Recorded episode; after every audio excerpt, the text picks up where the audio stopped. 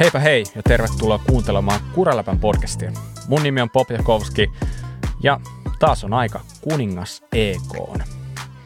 Niin, ja mikä se kuningas EK nyt sitten olikaan? No, nyt on tiedossa siis kisa-analyysiä maastopyörä Enduron SM-osakilpailusta ja viimeisimpänä ja tuoreempana käsittelyssä on Levi Midnight Enduro, joka oli samalla myös EVS Qualifier-kilpailu. Mukana mulla on itse asiassa hyvin mielenkiintoinen vieras, sillä linjojen päässä on tuossa kyseisessä kisassa miesten sarjassa toiseksi sijoittunut Jussi Honka. Moi Jussi ja onnittelut hienosta sijoituksesta. Terve vaan ja kiitos. Kisa meni kyllä hienosti, että olen tosi tyytyväinen.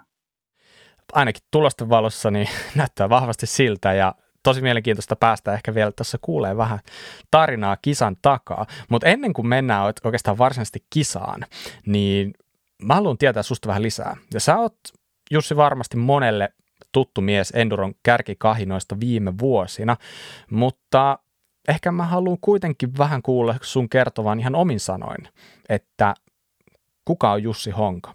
Anna tulla. No niin, eli tuota, mähän en ole enää mikään aivan poikainen, vaikka itsestä tuntuu, tuntuu siltä, että mä oon ihan pikkupoika vielä. 37 täytin nyt kesäkuussa, mikä tuntuu uskomattomalta. Mut tuota... No, älä nyt, mä, mä oon sun vuoden nuorempi, niin tota, älä, älä nyt vedä meitä alas hirveästi. Joo, en mä viekään alas, ja, mä, ja mä oon aina puhunut silleen, että niinku kavereita, jos ne sanoo, että on vanhoja ja muuta, että et, et, tuota, ei luovuteta, että mä en ainakaan ole vielä vanha. Just näin. Ja se, että kun toi. näissä piireissä, kun pyssy ja vetää sen kypärän päähän, niin edelleen tuntuu ihan yhtä nuorelta. Että joo, joo, se on, se on mahtavaa. Tuota, Kyllä. Mut, mut. Ähm, mun urheilutaustaa ja vähän kuka Jussi on, niin mä oon aina kert- mä oon kasvanut niin motocrossipuolelta. Se oli se mm. juttu, mikä oli pienenä kova homma, tai kova juttu mun mielestä, ja ja on edelleenkin, mä arvostan motocrossia tosi paljon. Joo. Ja tuota, 11-vuotiaana ruvettiin ajamaan crossia kilpaa, sitä ennen oltiin reenattu paljon, taisi olla kaksi ja puoli vuotta, kun mä sain ensimmäisen crossipyörän. Ja se tuli kinuamalla silleen, että vanhemmat sanoivat, että eikä osteta. Ja mulla on iskä ja äiti harrastanut moottoripyöräilyä ja moottorikelekkailua, että sitä moottoriurheilua on ollut perheessä ja aivopesua on aloitettu hyvin pienenä sinne.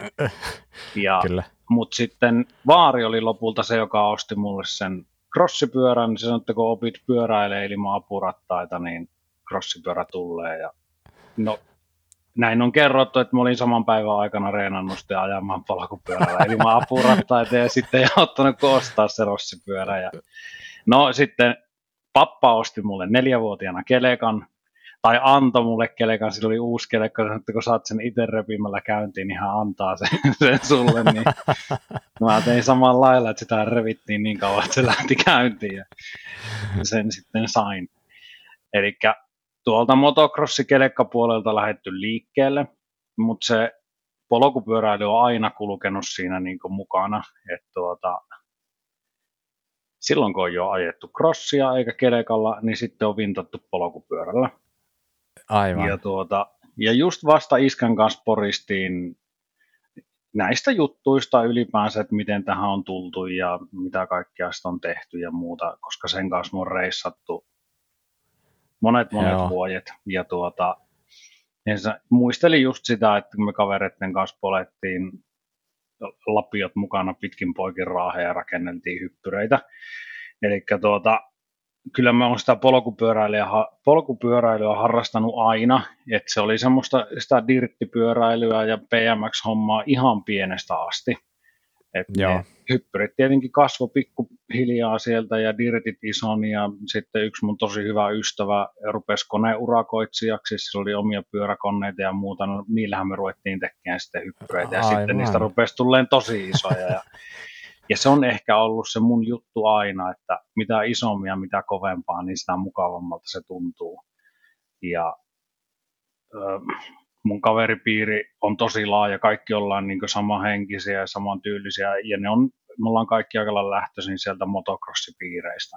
Ja kaikilla Joo. oli se polkupyöräily silleen mukana, että ihan sama mihin kisapaikoille me mentiin, kierrettiin SM, niin kaikilla oli PMX tai dirttipyörät mukana ja illalla oltiin varikolla, niin siellä tehtiin hyppyreitä ja hypittiin ja pompittiin, että se kulki se polkupyöräily siinä mukana koko ajan.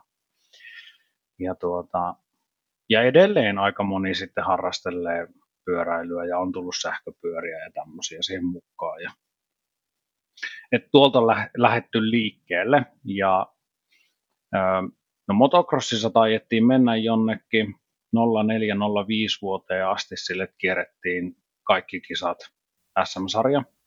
Ja mm. menestystä tuli vaihtelevasti. Mulla oli aika paljon käsien kanssa ongelmia ja, ja käsiä leikeltiinkin sitten moneen otteeseen ja paljon muitakin vakavia loukkaantumisia tuli siinä ja sitten pikkuhiljaa se rupesi se moottorikelekkaulu oli talvella siinä niin kuin tukena tavallaan rinnalla, niin olisiko se ollut just joku 0506 sitten se rupesi tuntua, että se moottorikelekkaulusta tuleekin se ykköslaji. Aivan. Ja olisiko 06, me varmaan kierrettiin ensimmäistä kertaa koko MM-sarja jo sitten. Et se, se muuttui aika äkkiä sitten tosi totiseksi, että siihen asti se oli, oltiin käyty ajaa SMiä ja tähän tyyliin, mutta se, se, vauhti oli tosi hyvää siellä kelekkapuolella, ja itse asiassa mun moottorikelekalla, kun meni ensimmäisiin kilpaan, niin mä voitin sen ekan kisan, niin se rupesi heti tuntua, että tämä on kiva laji, tätä, tätä voisi tehdä enemmänkin. Ja tuota... Kyllä. Sä olit siis joku parikymppinen siinä kohtaa suurin piirtein. en, en mä muista. No, vähän, joo. Jotain, vähän reilu. Joo. Kelkalla mä kelkalla se ensimmäinen kisa taisi olla sille, että olisinko mä ollut 15 tai 16. Okei. Okay. Ja joo. tuota, joo, näin se meni. Ja, ja. No sitten se pääpaino siirtyi tosiaan sinne Snowcrossin puolelle ja kierrettiin SM-sarjaa ja EM-sarjaa ja MM-sarjaa. Sitten kaikki muu oli tukevaa. Motocrossi seurasi mukana siinä ja sitten polkupyöräily seurasi edelleen siinä mukana. Että ne tuki sitä, mikä oli ykköslaji se snowcross. Mm.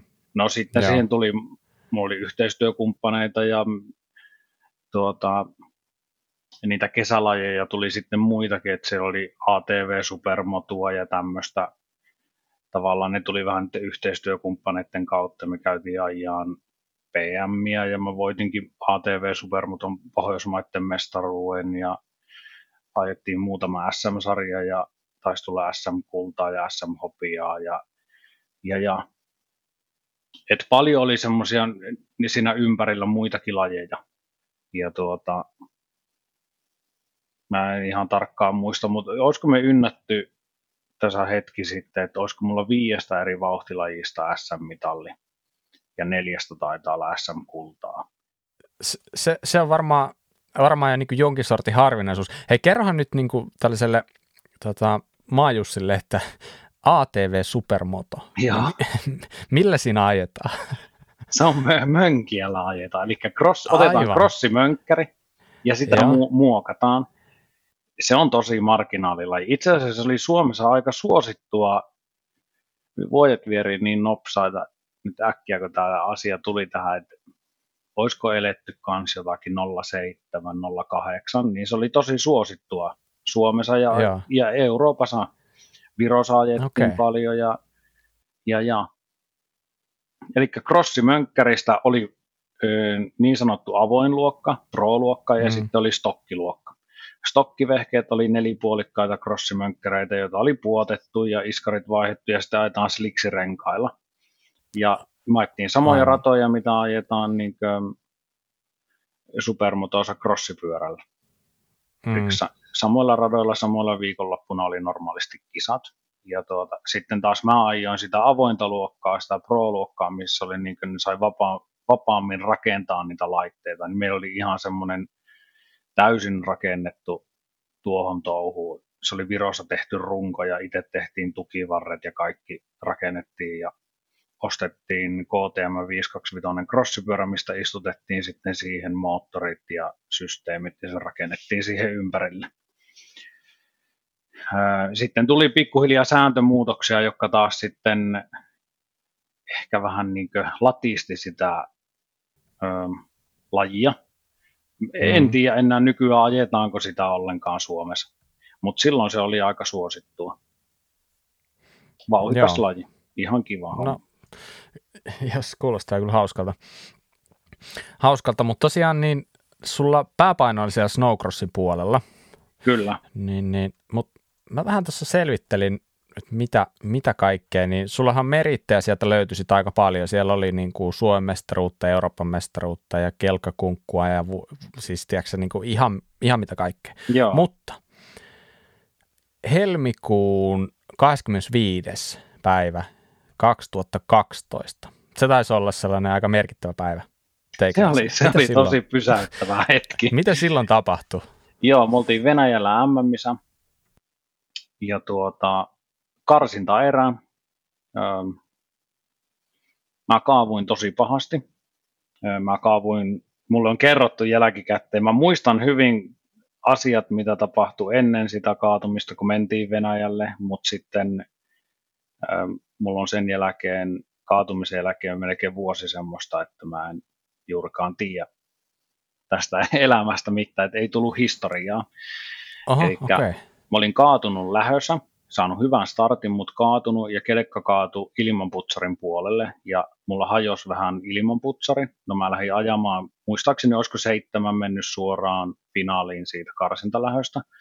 Niin mulla, mä tiesin, että mulla on vauhti riittää sinne nousta, niin mä lähdin ajamaan muita kiinni ja mä nousinkin aika joutuin, olisiko mennyt joku neljä, viisi kiekkaa, niin mä olin jo kuuentena tai tämmöistä, mä olin karsintarajan sisällä. Joo. Mutta is, iskä ja mun mekanikko kertoi, että niin se kelekka ei käynyt koko eräaikana hyvin, että se välillä puotti yhdelle pytylle ja se pätki ja räki.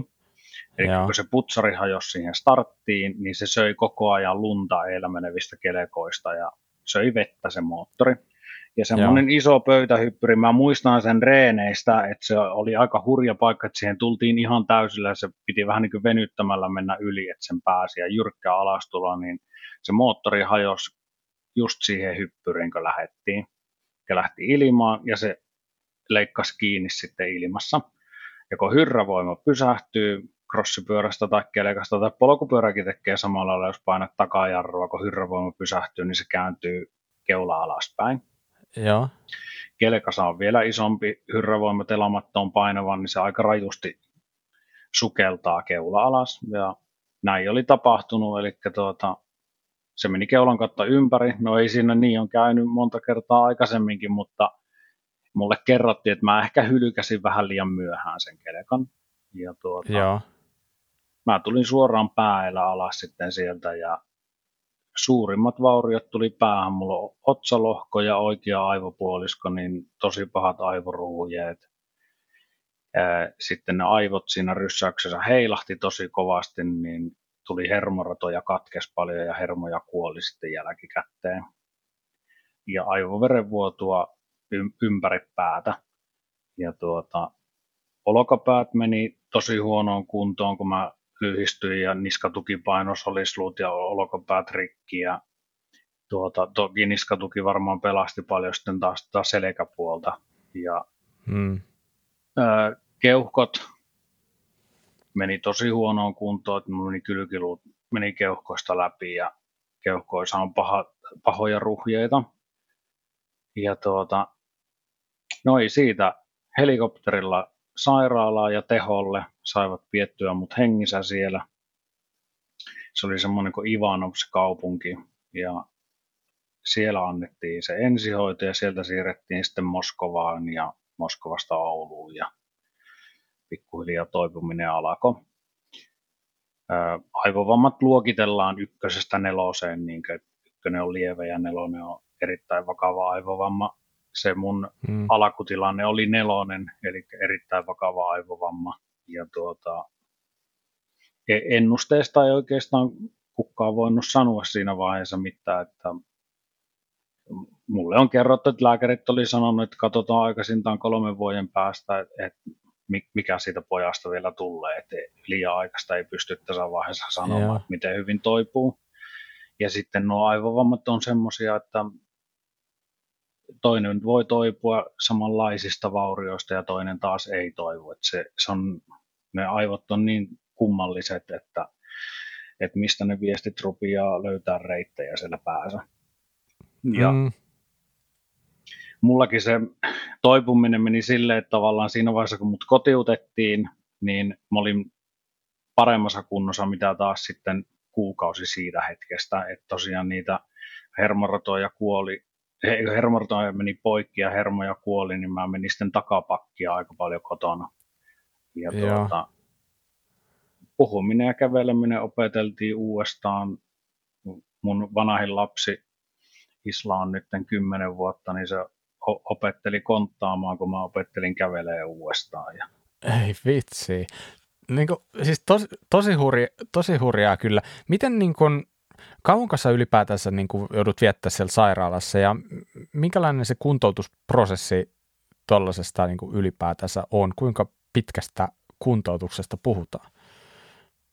Mun osalla, tai, tai mun tapauksessa, niin se kuntoutuminen tapahtui supernopeaa. Et, et, kun ajatellaan taas, että kuinka vakava se alkutilanne oli, niin mä niin. kuntouvuin reilussa vuodessa siitä niin työkuntoa, että mä pystyin palaamaan takaisin töihin, siihen työhön, mitä mä tein aikaisemmin. Ja, ja se, on to, se on tosi äkkiä No, mitä mä sanoin, toipumistahan tapahtuu vieläkin. Se on aivovamma on ja mm. pysyy tuolla. Mä elän suhkot oireetonta elämää, kun mä huolehin itsestäni hyvin. Ja, tuota, mm. Ja paljon on kaikenlaisia juttuja edelleen, mutta mä oon oppinut näytteleen tervettä tosi hyvin. Ja, tuota, ja, ja. Mutta se mun ne, se sairaala-aikakin, niin sekin oli aika lyhyt. Tähän liittyy tämä, on to, tämä olisi tosi pitkä tarina. Voin kertoa mm. sitä, mutta kommentoi, jos lyhennellään, mutta tavallaan tuota, meillä pitää olla liikennevakuutus, kun ajetaan motocrossia tai snowcrossia tai yeah. kaikilla härveleillä tuommoisilla moottoriajoneuvoilla pitää olla liikennevakuutus, jos saa vaurioita tai jotakin muuta siellä raalla tai tälleen. Yep. Fimi ei ehkä ollut tarpeeksi hyvin selvittänyt asioita, tai ainakaan meille kilpailijoille ei sitä kerrottu, mutta Venäjän liikennelain mukaan, jos sä kaavut yksin tuommoisessa kilpailussa, vaikka sulla on liikennevakuutus, niin se tulkitaan niin, että no mitä menit kaatumaan, kun siinä ei ole muita osallisia, ne pessee käteensä koko hommasta. Joo. No siinä vaiheessa, kun ne tajus täällä Suomessa, että hetkinen, tällä pojalla ei olekaan vakuutusta, joka maksaisi nämä hoidot ja kuntoutukset ja muuta, niin heti kun mun mm. elintoiminnot oli normalisoitunut, niin mut kotiutettiin. Aivan. Ää, tässä vaiheessa niin mun pitää, on todella kiitollinen.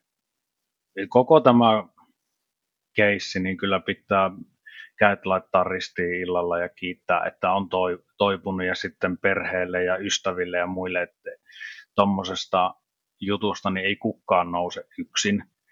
Että mä pidän sitä ihmeenä, että mä oon toipunut mm. ja, ja just sitten se, että mun perhe ja kaikki ystävät teki ihan hirvittävän työn mun eteen, että ähm, siinä vaiheessa just kun mut nakattiin sieltä sairaalasta kotia, niin mun äiti mm. ja isä taisteli, että mä pääsin kuntoutuksiin ja me kaikki makset, ne maksoi kaikki jutut. Vakuutuksen kaikki maksurajat tuli täyteen jo Venäjällä. Mun, Just, se niin. Suomeen ja. lennätyskin maksettiin itse ja, ja kaikki tämmöiset. Se, se on se on pitkä juttu ja, ja hyvin värikäs. Ja, ja tuota, mutta sitten kun mennään näihin niin ylipäänsä aivovamman kuntoutuksiin ja muut, niistä mulla olisi ihan hirviästi kerrottavaa. Mun mielestä se, se on niin pielessä se ja moni aivovammainen jää kuntoutumatta sen takia, että ähm, se prosessi on paljon semmoista, että siinä tunnistetaan virheet, ja sitten kerrotaan, mm. että nyt sulla on nämä ongelmat, opi elämään niiden kanssa, että ei kannata oikeastaan tehdä mitään niille. Että ne tuskin tulee paraneen, että nyt sun on vaan hyväksyttävä, että sä et muista tuommoisia asioita ja sä et pysty tekemään enää tämmöisiä ja tuommoisia. Älä vaan rasita itseäsi, että sun aivot rasittuu ja sä menet huonompaan kuntoon. Se pitää paikkaa.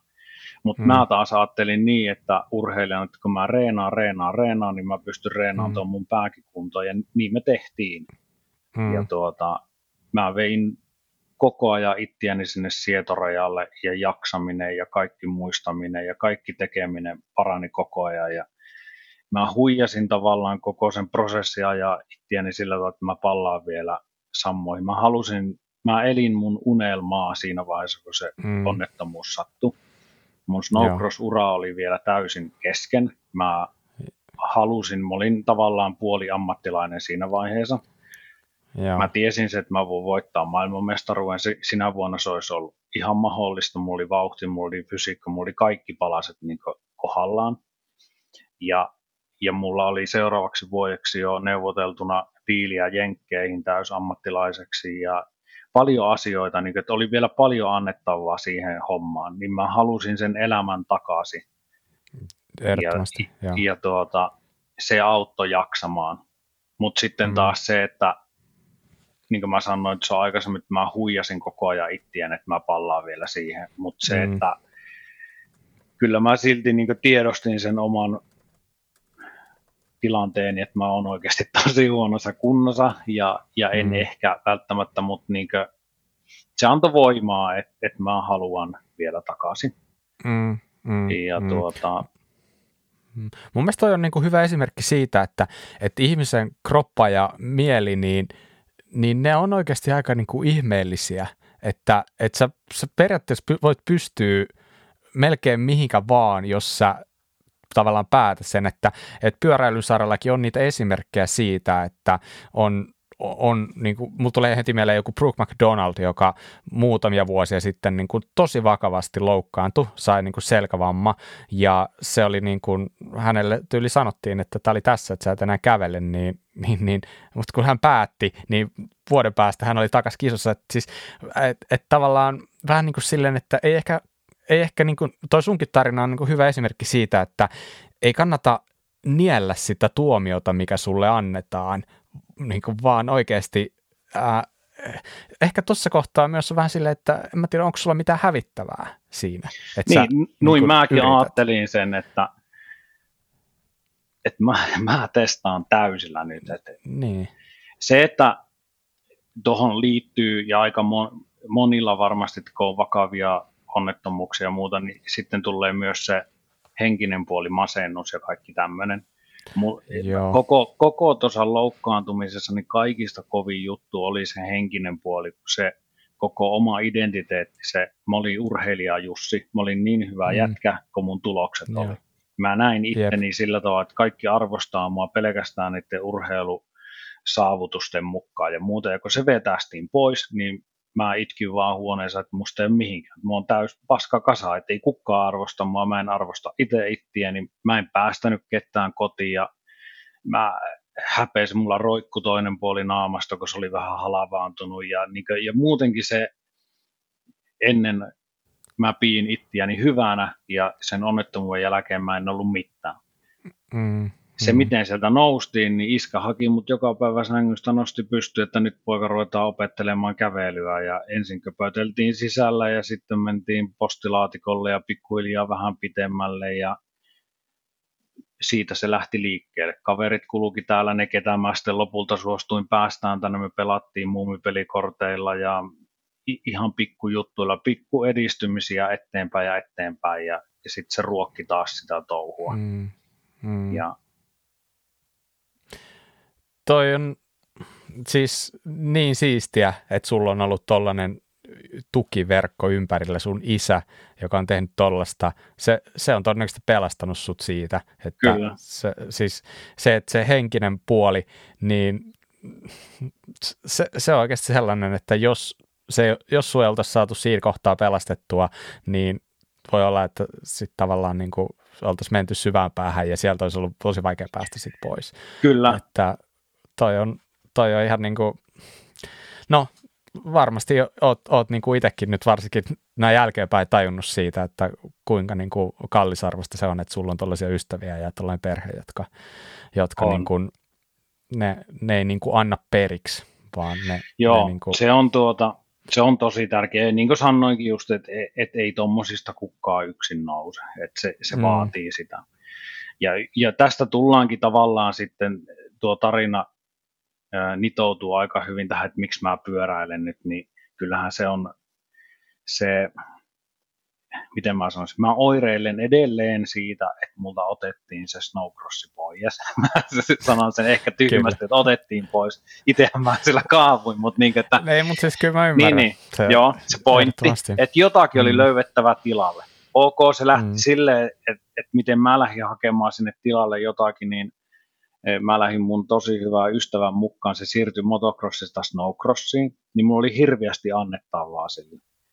Joo. Mä rakensin sille laitteet ja kulin mekanikkona kisossa mukana. Se taas kuntoutti mun päätä, mieltä, kaikkia auttoi ihan. Mä pääsin takaisin niihin piireihin, missä mun kaikki kaverit ja ystävät oli. Sitten mä vaivihkaa pääsin Sallaa testaamaan sen mun kaverin laitteita, mikä tuntui mahtavalta. Multa oli kaikki kielletty, että ikinä koskee enää niin vehkeisiin, että se on niin vaarallista, että tota päätä ei kestä hakata enää yhtään, mutta pikkuhiljaa se tuli sieltä. Mä kinusin luvan, että saanko mä vähän kokeilla, että mä haluan testata, että onko musta aina, osaanko mä ajaa. Ja mä kokeilin ja tajusin, että hetkinen, mä, mä muuten saatan osata vielä ajaa aika hyvinkin. Samalla lailla tuli motocrossipyörä, mun siskon mies ajoi, mulla oli sen mukana raalla, mä sitten saanko mä vähän kokeilla, että mä käyn edes muutaman kierroksen ajaa.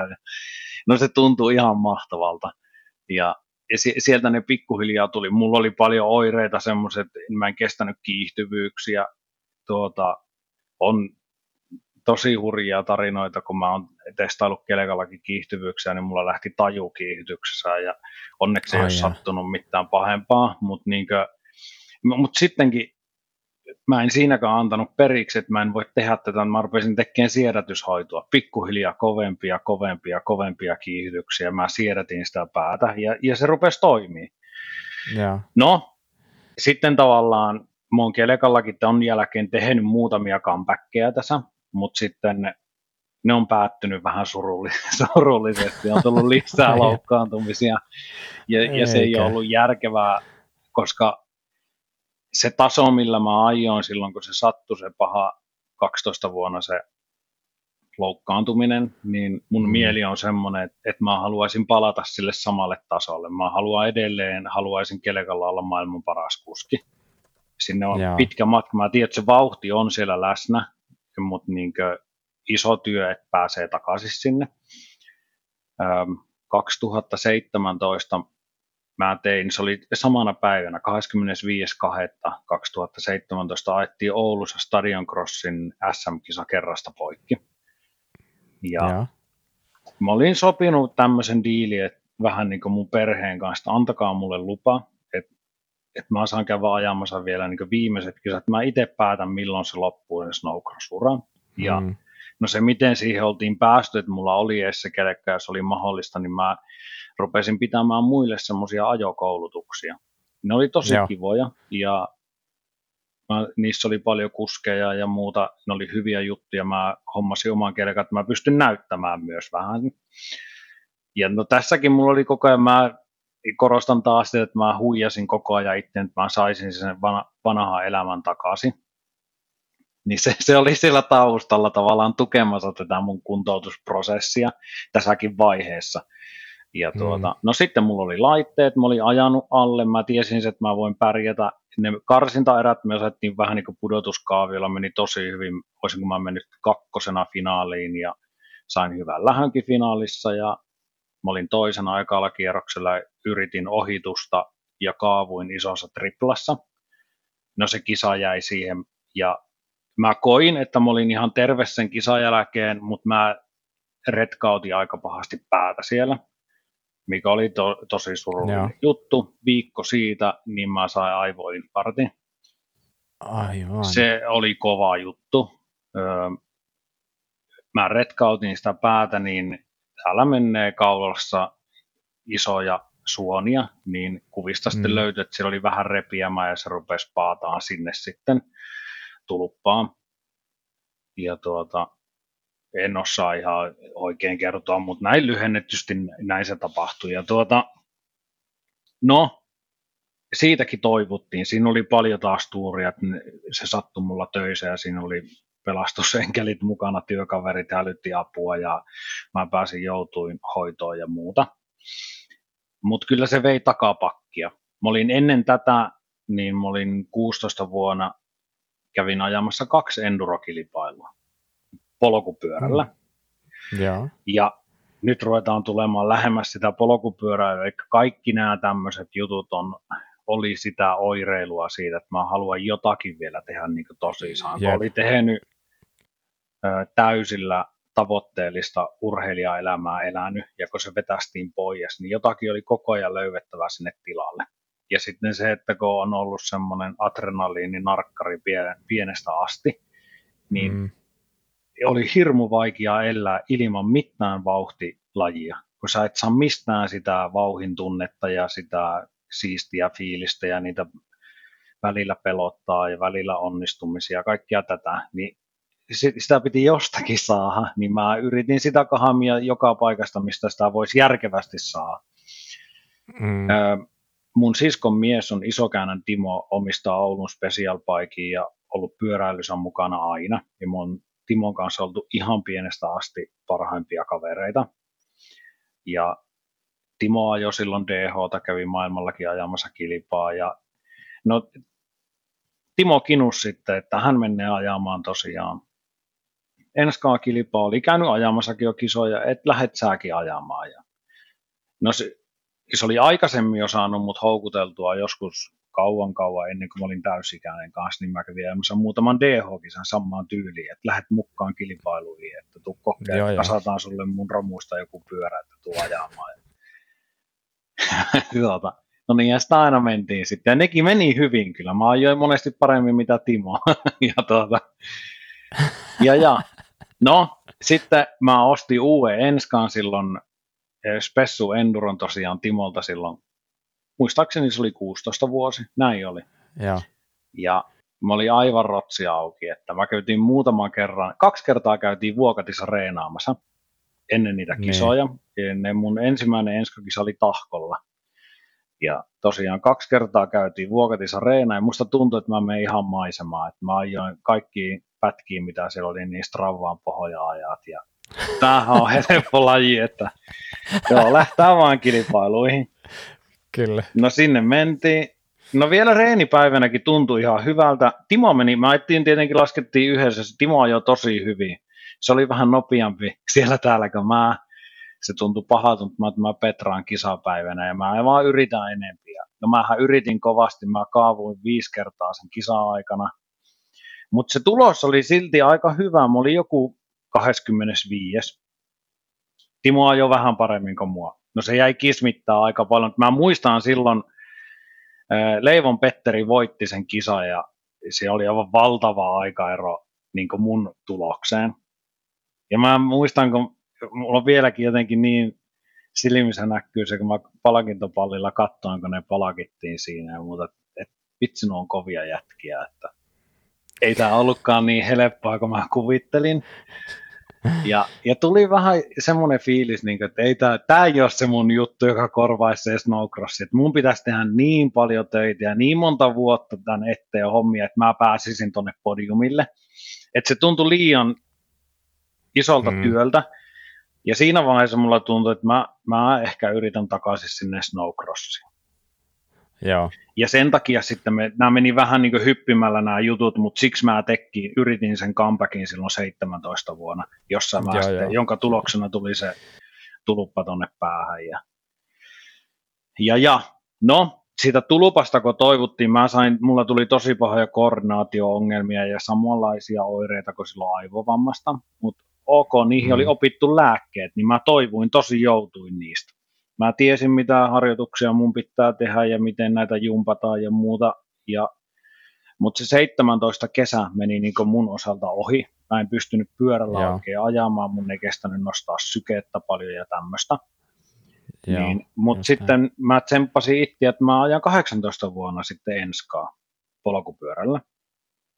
Ja sitten rupesi jo niin tuntumaan, että ehkä se tuo pyöräily voisi ollakin se mun juttu, että siellä ei ole vauhit niin kovia, se on mm. järkevää ton pään kannalta, että koska sitä ei kestä hakata enää, mä tuskin toivu enää toista kertaa tuommoista ihmeparantumista, niin Joo, ehkä se voisi olla se polkupyöräily se juttu. Ja tuota, No sen, että ruvettiin tekemään sitten sitä työtä, mikä tuntui silloin, kun mä kattelin sitä Leivon Petteriä siellä palakintopalilla, niin se tuntui liian pitkältä tieltä. Ja mä ajattelin, no vitsi, mä yritän, mä yritän silti. Ja tuota, sitten ruvettiin taas rakentamaan sitä fysiikkaa sinne pohjalle, joka oli vähän romuttunut jo. Ja tuota, mutta joutuihan se sieltä sitten rupesi rakentumaan, kun niitä, ne pohjat oli kuitenkin niin hyvät. Mm. Ja tuota, 18 vuonna mä taisin ajaa niin kaikki tämmöiset hissilliset kisat. Mä tunnistin sen, että ei, niihin hiss, hissittömiin kilpailuihin, että ei musta ole vielä, että ne oli liian raskaita. Joo. Ja tuota, ne tulokset pikkuhiljaa parani sieltä, ja olisiko ollut semmoinen kohokohta silloin 18 vuonna, saatettiin ajaa Ukkohallassa, taisi päättyä kausi sinne, ja mä olin viies siellä. Jep. Ja, ja se oli semmoinen niin itsellekin, että vitsi, että tuo, muuten tuo kärki enää aivan kau, hirviän kaukana ole, että ehkä mä saatan joskus sinne podiumille vielä vaikka päästäkin. Ja se antoi taas virtaa sitten lisää siihen, että ruvetaanpa tekemään vielä lisää töitä tämä homma eteen. Ja 19 vuonna mä ajoin sitten ensimmäistä kertaa niin Enskan koko SM-sarja. Ja taisin olla lopputuloksissa viies. 20 vuonna ajettiin taas koko sarja ja sitten mä olin jo lopputuloksissakin kolmas. Ja tuota, niin sitä vaan Kyllä. pyöräilyyn sitten sotkeennuttiin tai sekkaan. Siitä tuli sitten se juttu. Ja, ja on, on tosi tyytyväinen, että se löytyi tolleen. Joo, siis mä, mä vähän etukäteen katoin noita just noita 18 vuoden tuloksia. Ne oli sellaiset ensimmäiset, mistä mä pongasin sut niinku mukana. 16 vuoden tuloksia no kyllä sieltäkin löytyi jotain, mutta kuitenkin niin toi oli aika hämmentävää just se, että sä olit ollut siis Sappeella, Levillä ja Ukkohallassa ja ne sijoitukset meni silleen, että eka kisa 25 ja sitten 12 ja 5. Että niin kuin aika jyrkällä käyrällä tulokset parani ja sitten niin kuin sä sanoit, sä olit itse asiassa neljäs siinä 2019 vuonna. Ah, Eli aika, aika nopeasti sä löysit itse sinne ihan kärki, kahinoihin mukaan, että, että tota, niin, niin, no, kyllä se kertoo sinusta jotain. Sulla on ehkä jonkinlainen vauhti, vauhti verissä silleen, että sua ei, sua ei ainakaan ihan helpolla saa hirvittämään noita noin niin kuin vauhdit, mitä, mitä niin kuin tuolla ajetaan, mutta mua jäi kiinnostaa yksi juttu. Sä mainitsit tuossa aikaisemmin sitä, että sä oot oppinut elämään sen aivoamman kanssa ja näin poispäin. Niin olisiko sulla antaa kuitenkin jonkinlaista esimerkkiä siitä, että miten se on läsnä sulla tällä hetkellä sun elämässä ja mitä ne on ne jutut, mitä, mitä sä oot joutunut opettelemaan, jotta tällä hetkellä niin kun se homma toimii? No, ähm, aivoissa on erilaisia osioita, tai, jotka käsittelee erilaisia asioita – ja niin kuin kerroit, mulla on tuo otsalohko, niin mulla on pahat ruhujeet siellä. Ja ne vauriot on siinä otsalla semmoisissa alueissa, jotka käsittelee tunteita ja, ja tämmöisiä. Ja sitten myös semmoisia antaa mittasuhteita asioille. Ja, ja mm. sitten niin kuin tuo otsalohko toimii meillä semmoisena suodattimena, että kun tulee ärsykkeitä, jos olet pihalla ja tuulee kovasti ja puut heiluu ja tämmöistä, Joo. niin meidän otsalohko suodattelee niitä asioita. Sun on helpompi tehdä asioita. Terve ihminen ei edes huomaa semmoisia juttuja. Mä joudun tekemään tosi paljon töitä. Niin edelleen, jos on oikein tuulisia ilmoja mun pihalla, mä väsyn aika nopeaa, koska niitä ärsykkeitä tulee niin paljon ja, ja mm. mä joudun tekemään tosi kovasti jumppaa niiden kanssa, että mä pystyn keskittyä asioihin jos mä oon tilassa, missä on paljon ihmisiä, paljon hälinää, kaikkia tämmöistä, mä voin keskittyä tosi paljon, että mä vaikka kuulen, jos sä puhuisit mulle jotakin, Joo. että mitä, mitä sä kerrot. Joo. mä ylipäänsä ehkä se, se keskittyminen on, on se juttu, että niinkö, jotta mä selviän asioissa, mun on keskityttävä tosi paljon enempi asioihin, mitä terveenä piti keskittyä.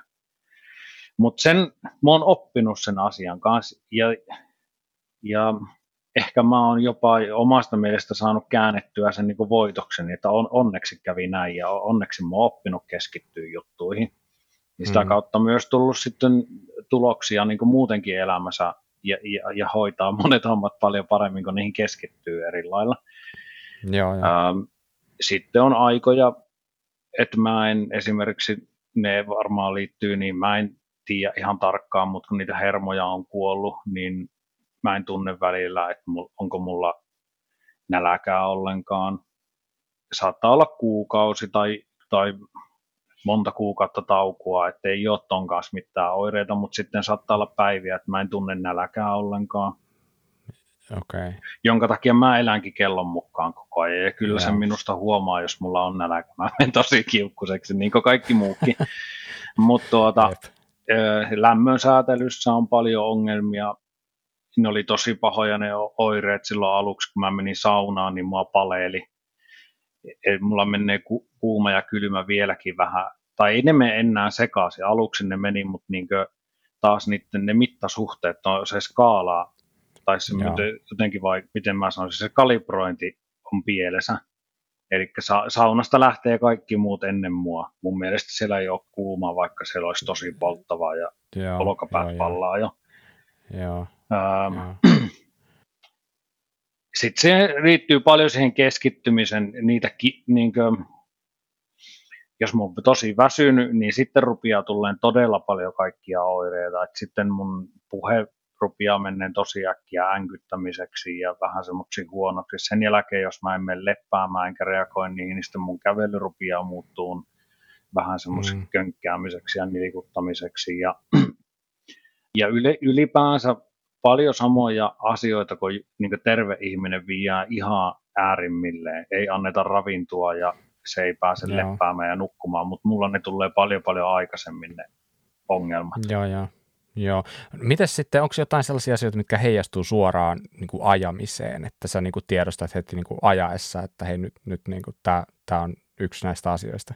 No semmoinen, että niin kuin, mun on tosi vaikea, ehkä lähimuistissa on kuitenkin vielä oireita, niin mm. nyt vaikka Levillä koettiin tuo DH-kisa, niin mm. mä sanoinkin aika monelle, että, että mä en opi millään tätä rattaa ulkoa. Että siellä on niin paljon samannäköisiä paikkoja oli siinä raalla, yeah.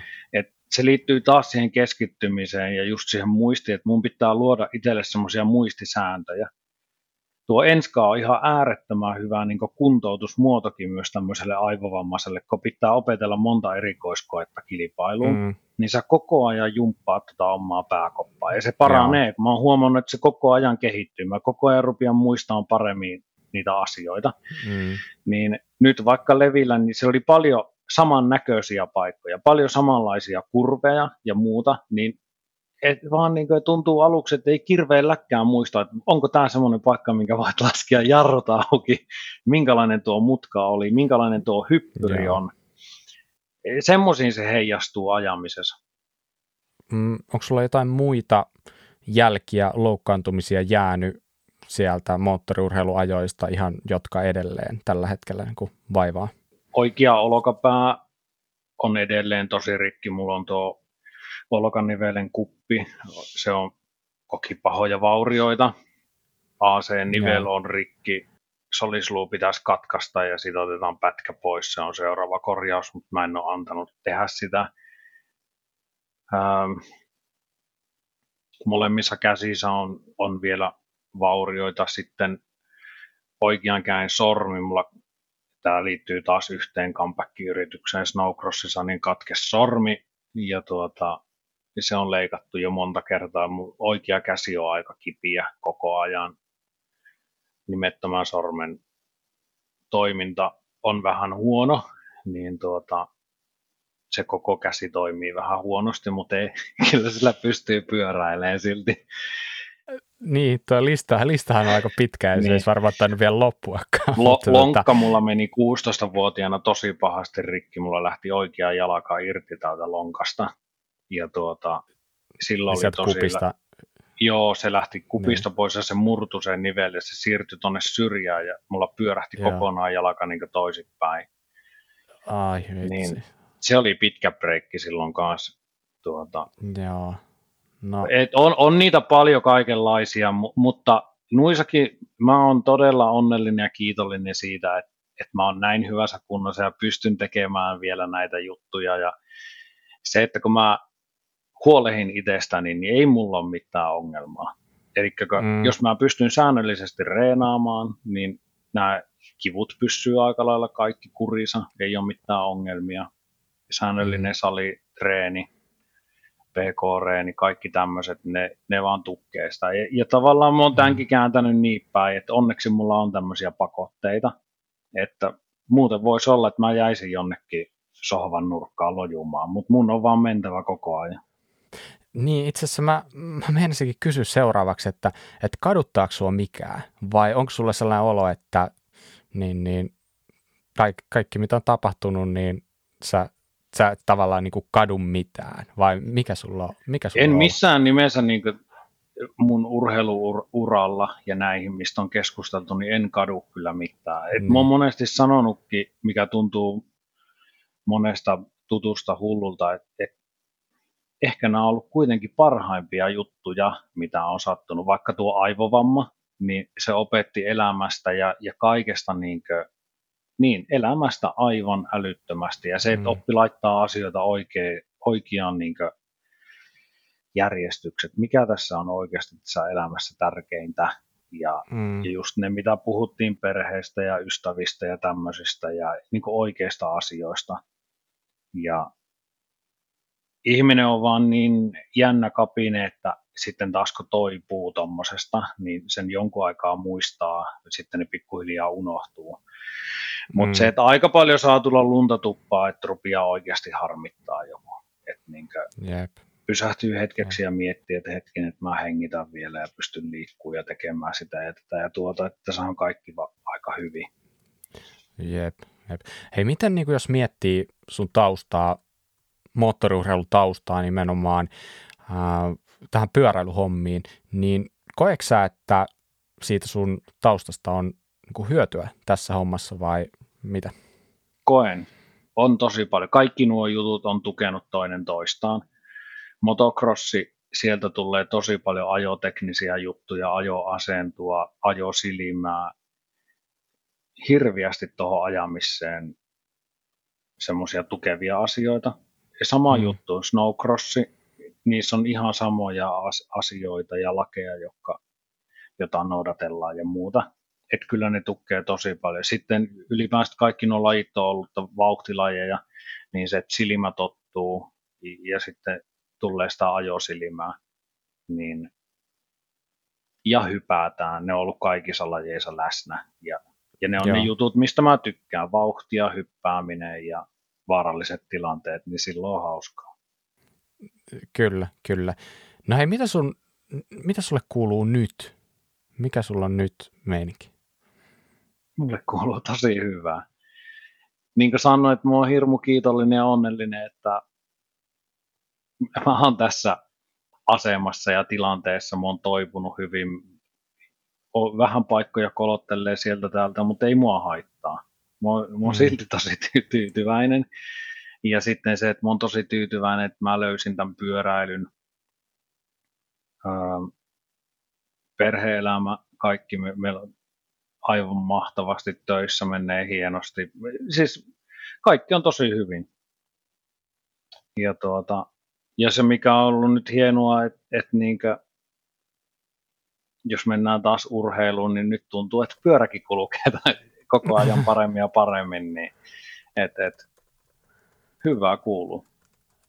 Onko tämä niinku tää sun tarina niin osittain myös vähän niinku opettanut sua olla murehtimatta mistä niinku arkipäivien pikkujutuista ja pikkumurheista, ettei niinku takerru menetä fiiliksiä jostain niinku, tiedätkö, niinku sellaisesta sairaan pikkuasiasta? Musta olisi ihana vastata tähän, että on opettanut.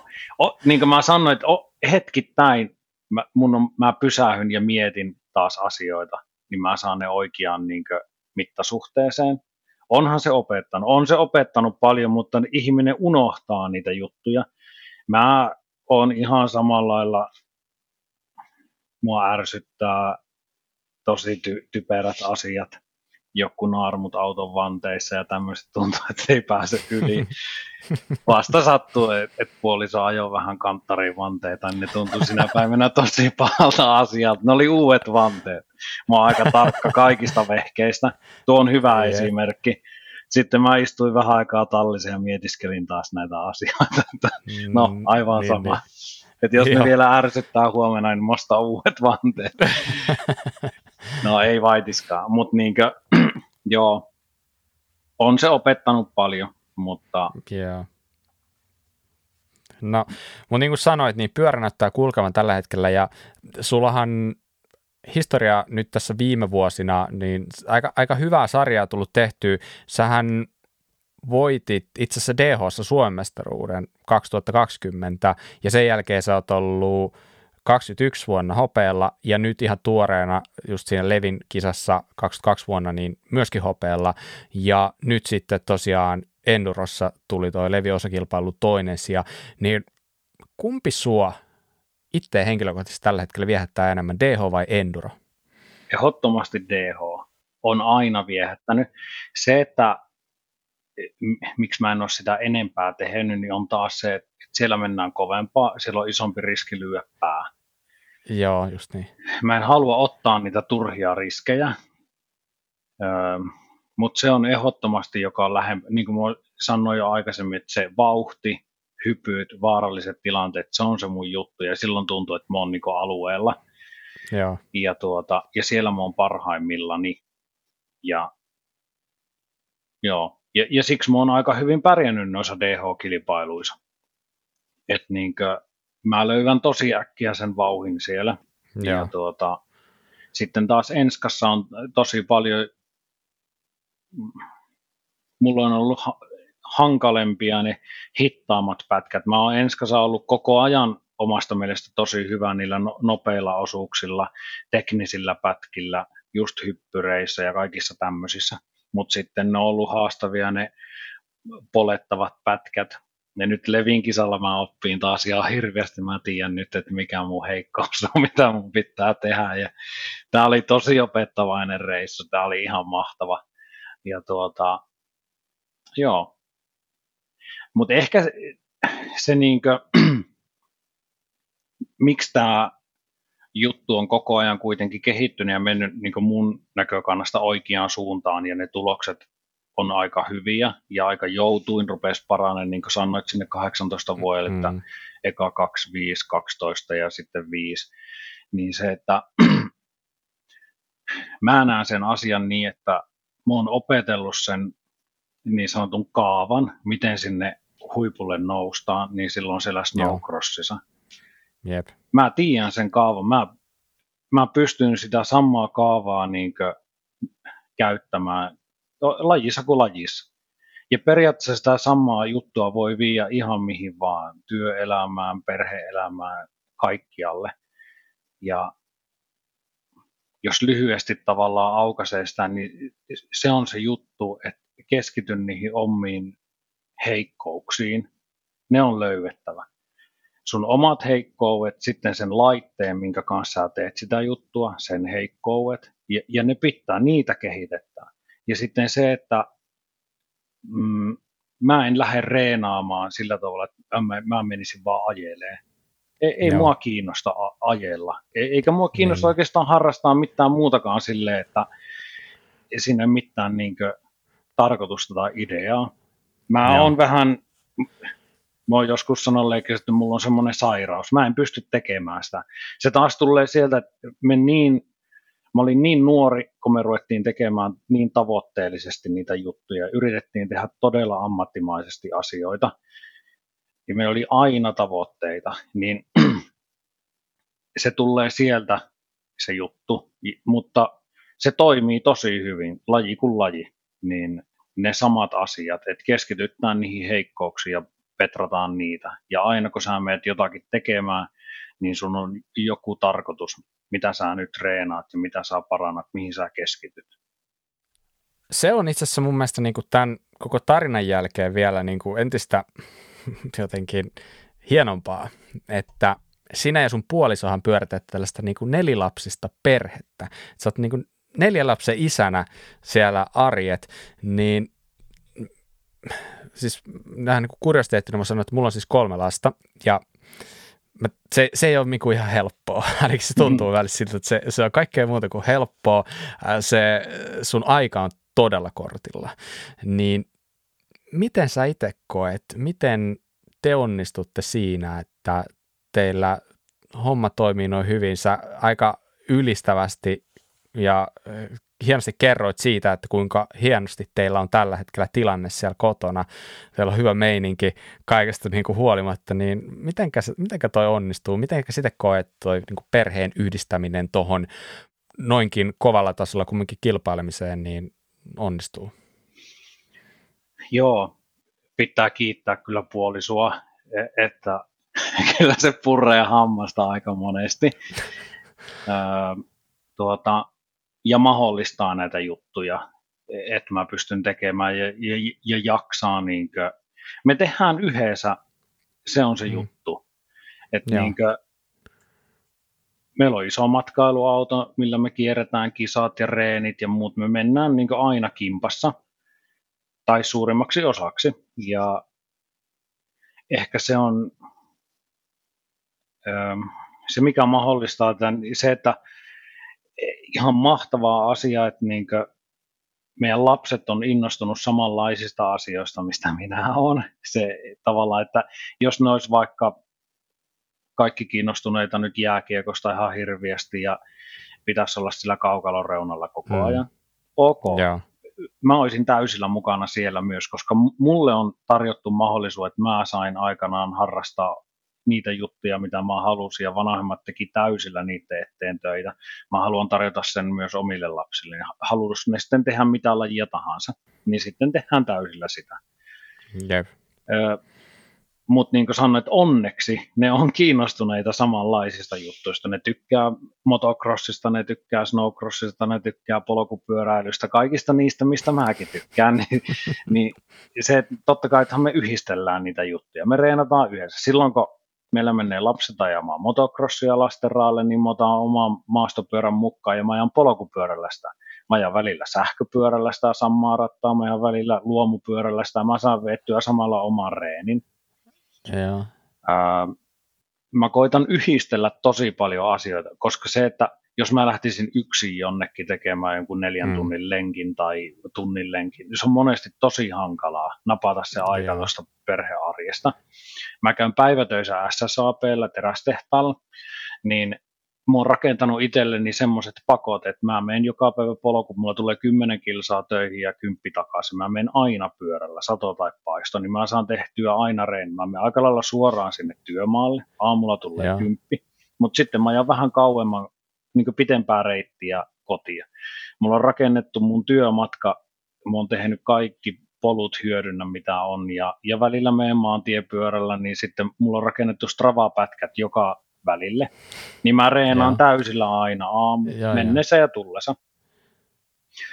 Öö, no riippuu niin vuoden ajasta, minkälaista reeniä mä teen, mutta niin se, että sitten mä teen tosi paljon sitä, että mä menen aamulla pyörällä töihin ja sitten mä ajan pyörällä sieltä suoraan salille, teen siinä salireeniä tuun kotiin, koska mä tiedän, että täällä ottaa puoliso ja täällä mm. ottaa neljä lasta, kaikki on jotakin vailla, mennään tekemään sitä, mennään tekemään tätä. No, tämän lisäksi mulla on sitten vielä, mä käyn päivätöissä, mutta mulla on oma firma, eli nyt kesäaika on hiljaisempaa, mutta sitten kun alkaa talvi taas, niin mä rakennan paljon snowcrossi- ja endurokelekkoja muille. Mä myyn artikkattia ja myyn artikkatin osia ja talvet on tosi niin kuin, todella kiireistä aikaa. Niin tuota, se vie vielä sitä mm. pauk- paukkuja ja tuota, niitä tunteja siitä päivästä, niin pitää tosi paljon miettiä se, että mi- milloin tehdään mitäkin ja mitä asioita pystyy yhdistelemään. Mm, mm. No mutta kuulostaa kyllä siltä, että sulla on niin kuin ainakin tähän hetkeen niin tällaiset jonkinlaisen ratkaisuavaimet olemassa, että niin, niin tietenkin toi niin kuin lapset kasvaa, niin varmasti tilanteet elää ja muuttuu, ja, mutta sitten varmaan niin kuin pitää aina osata itsekin muuttua sen mukana ja tehdä suunnitelmat sen mukaan, että mikä toimii aina mihinkin hetkeen sitten ja näin poispäin. Kyllä, ja oon mä sen silleen, niin kuin, miten mä, mä näen ehkä asian niin, että mä oon saanut edelleen, että mä oon todella kiitollinen, että, että mun elämä on mennyt niin kuin se on mennyt, ja mä oon saanut mm. tehdä näitä juttuja, niin kuin on tehty, ja nyt ollaan tässä tilanteessa, niin se, että ää, mä oon valmis luopumaan näistä omista juttuista, niin, niin kuin, ja panostan täysillä niiden lasten hommit. Mä oon nähnyt jo monta vuotta tavalla, että nämä on aina niin kuin, mä oon jatkoajalla niin kuin joka mm. suhteessa elämässä ja Jep. jatkoajalla näissä urheiluissa ja muuta, että niin kuin, ei mene kauaa, niin mä siirryn sitten täysillä taas niiden lasten taustalle, että sitten mennään täysillä niitä juttuja. Et nyt mä nautiskelen näistä aikoista, kun mä pystyn vielä itse tekemään. Niin, no hei, mitä sä itse näet niin sun omat näin lähivuodet? Onko sulla jonkinlaisia tavoitteita pyöräilyn suhteen, mitä on sulla vielä saavuttaa? Mutta sulla on se siniristipaita jo dh mutta onko jotain vielä niin sanotusti hampaankolossa joku, jonka takia sä meet sinne duuniin pyörällä joka päivä ja tuut mutkan kautta takaisin? Tuota, no on. Tämä on hauskaa. Me on tällä reissulla, tämä, tämä Levin reissu oli tosi kiva niin kokonaisuus, tästä riittäisi myös hirveästi tarinaa, mutta niin kuin, ää, mä oon tätä pyöräilyäkin miettinyt hirveästi, just tuota, että, että mikä olisi se polttoaine, että, että mm. niin kuin, että mitä tämän homman kanssa tehdään. Ja niin kuin sanoit, että pyörä vaihtui nyt täksi vuodeksi vähän erilaiseksi ja muuta. Se, sekin oli taas sitä, että mä hakkiin, tavoittelin tiettyjä asioita tällä pyöränvaiholla ja nyt mä, mä sainkin niitä. Ja ähm, tuohon e, enskapuoleen, niin e, se, se ei ehkä tuntuu enduro enää niin mukavalta, mitä se tuntui vaikka vuosi tai kaksi sitten. Joo. Nyt mä oon päässyt vähän maistamaan tuota DH-hommaa, niin niin kuin sanoin, että se, se tuntuu koko ajan entistä mukavammalle. Ja sitten mä oon katsellut aika paljon maailmalta kisoja, mä tykkään seurailla juttuja, ja tuota, mä oon jo hetken aikaa puhunut täällä kotona sille, että musta olisi mahtava käydä testaamassa joku DH-kisa isommassa mäessä. Ja no nyt se on ollut meidän, meidän perheessä keskusteluissa aika paljon enempi viime aikoina. Ja tuota, oon jo aloittanut niin pehemittään täällä kotiporukoita sillä tavalla, että mitä jos me ensi kesänä käytäisikin vähän tuolla Keski-Euroopassa ja kävisi esimerkiksi niitä IXS-kisoja Kyllä. testaamassa edes yhden tai kaksi. Ja, ja to, se, se, on ehkä mun niinkö tavoitteena ja haaveena. Ja se, että joo, ky, kyllä mä vielä haluan dh käydä vähän ajamassa pitemmässäkin mäessä. Kyllähän tämä niinku kuulostaa sun storit sellaisilta, että kyllähän sun pitää toi vielä käydä kokeilemassa ennen kuin se sun naakakantinen painuu mm. kiinni ja pistetään painokset lapsiin, että et, tota, niin, niin, ja vauhtia sulle riittää, niin sehän, sehän voi olla oikeasti aika makea kokemus ja voi olla jopa aika niin kuin sille antoisakin, että, että ehdottomasti niin, niin, se olisi tosi makeata nähdä, jos sinne lähet, vaikka sitten, onko se sitten ensi vuonna vai koska? Niin, ehkä se voisi olla mm. ensi vuonna. Ei tässä enää montaa vuotta voi viivytellä. niin. kyllä, kyllä mä luulen, että se aika loppuu, niin kyllä se voisi olla ensi vuonna. Se, se kuulostaisi ihan hyvältä.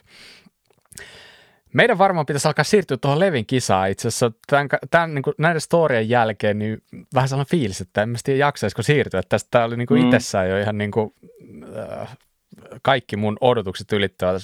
Se oli niin paljon makeita juttuja, mistä mä en tiennyt yhtään mitään, niin, niin, niin aivan sairaan siistiä juttua. Mutta puhutaan vähän Levin kisasta. Joo. Sehän meillä oli alun perin tavoitekin.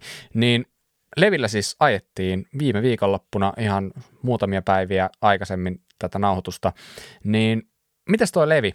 Se on jonkin verran poikkeava kisapaikka näin ylipäätänsä Suomen kisoissa, niin mitä sä näet se itse?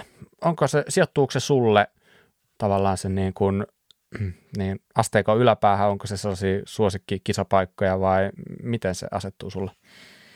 Ehdottomasti se on yksi mun suosikkikisoja, just sen takia, että niin kuin on jo monta kertaa puhuttu tässä siitä, että se vauhti on se juttu, mistä mä tykkään.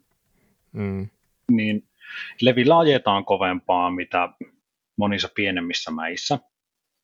Ehkä semmoisia niin mun lempi enduro-kisoja on ollut nyt, niin Ukkohalla ei ole iso mäki, mutta se profiili on semmoinen, että siellä mennään aika lujaa hetkittäin.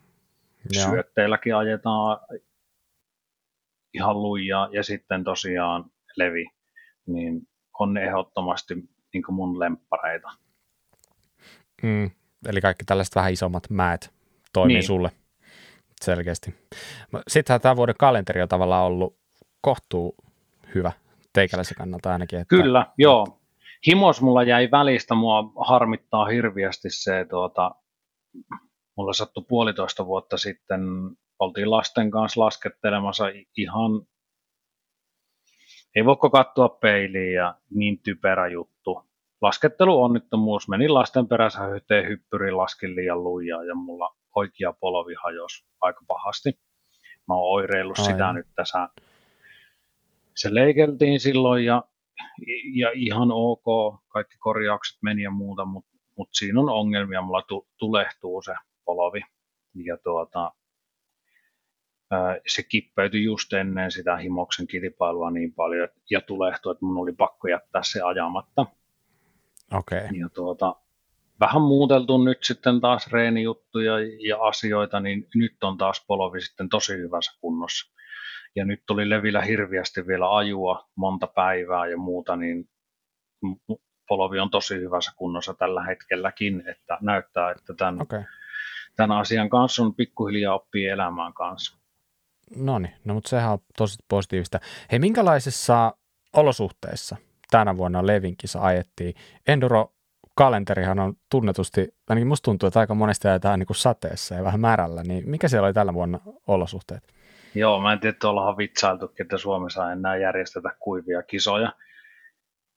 Mua, mua on ärsyttänyt ja mä, mä oon aina inhannut niin motocrossissa ja, ja Enskashan niin just niitä kurakelejä.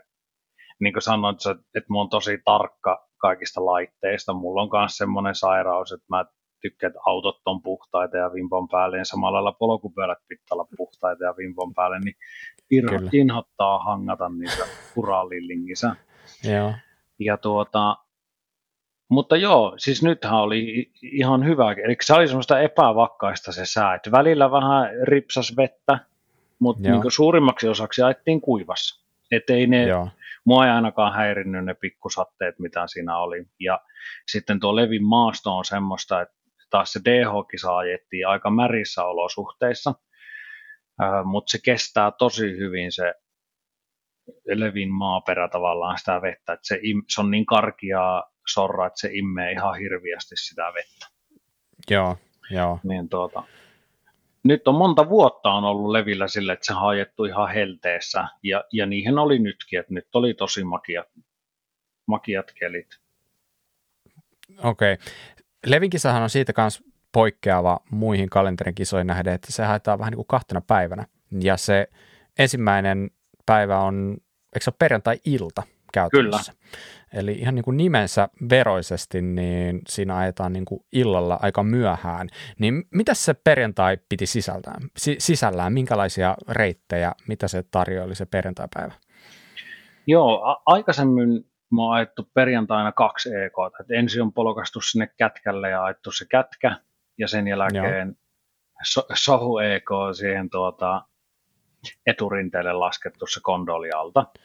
Joo. Mutta nyt oli muuttunut, että nyt naittiinkin kolme pätkää ja, ja oli tosi mukava. Eli tuota, maittiin sinne takarinteelle, sinne kondolin tykö eka 1 EK, mikä oli ihan yksi mun lempparipätkistä myös siinä oli myös aika vauhikas alakupätkä ja hyvä EK. Ja sen jälkeen sitten siitä polkastiin kätkälle ja rykästiin se kätkä ja sen jälkeen tultiin taas sitten sinne, mihin normaalistikin on lopetettu, sinne eturinteille. Kyllä. Ja tuota, se oli mukava se perjantai. Mä, mä oon tykännyt, osa niin kuin, miten mä sanoisin, o, ö, ei tykkää tai niitä häiritsee, että on tolleen kahtena päivänä ja sitten vielä se, että se aitaa illalla se eka mm. päivä. Se on selvää, että se, että kun illalla vetään tuommoinen rääkki, niin se unen tuleminen tai se, se, se yö siinä, niin ei, ei se kovin häävi ole. Mullakin on semmoisia levireissuja, että mä en ole oikeastaan nukkunut ollenkaan siinä Joo. perjantai-lauantai välinen yö. Mulla oli silloin aluksi enduro-ura alussa, niin mä aloin itselleni, tai ehkä se tulee just sieltä tavoitteiden kautta, että oli niin kovia tavoitteita ja halusi niin paljon petrata ja parantaa, e-, että mä jännitin tosi paljon, mikä voi tuntui niin itsestäkin ihan tosi hassulta, että miten mä voin jänskättää tämmöisiä juttuja, niin mä en nukkunut kunnolla. Joo. En mä nukkunut nytkään oikein häävisti. Uni tuli kyllä hyvin, mutta sitten kävi kroppanin kierroksilla, että ei saanut kunnolla nukuttua. Mutta mä oon jaksanut hyvin silti aina sitten sen lauantain. Kyllä, kyllä. Mites tota, mikä sun suhtautuminen on tuohon kätkän niin kuin legendaariseen EK, joka on varmaan niin kuin kansainvälisellä mittapuullakin aika pitkä EK, että äh, taisi varmaan niin kuin nopeimmat ajat olla siellä jossain kahdeksan puolen minuutin hujakoilla, mutta se on suurimmalle osalle kumminkin sellainen kymmenminuuttinen se EK. Joo, tuota, mä tykkään siitä kätkästä. Mä, tavallaan mä kunnioitan sitä ja miten mä sanoisin, siellä on, se, se on tosi hieno pätkä. On se Suomen hienoimpia pätkiä. Ja sitten ne lopun laskuosat ja muuta, ne on just semmoista, mikä on niin mun mieleen. Ne on haastavia, ne on nopeita ja se on hieno. Ja sitten se, että niin kuin, se, joka on tehnyt fysiikan eteen töitä, niin se, se mm. pitää ja se kuuluu näkyä siellä. Mm. Ja tuota, mm. mun ensimmäinen kätkä silloin, oliko se, se taisi olla 18 vuonna, joo niin oli, ja mä olin 12 siinä kisassa, niin mun aika oli ju, just joku yli 10 minuuttia. Mä olin joo. tosi huono siellä, ei ollut fysiikkaa. Sitten seuraavaksi vuodeksi, kun mä 19 vuotta, mä paransin minuutin tai yli minuutin sitä omaa aikaa.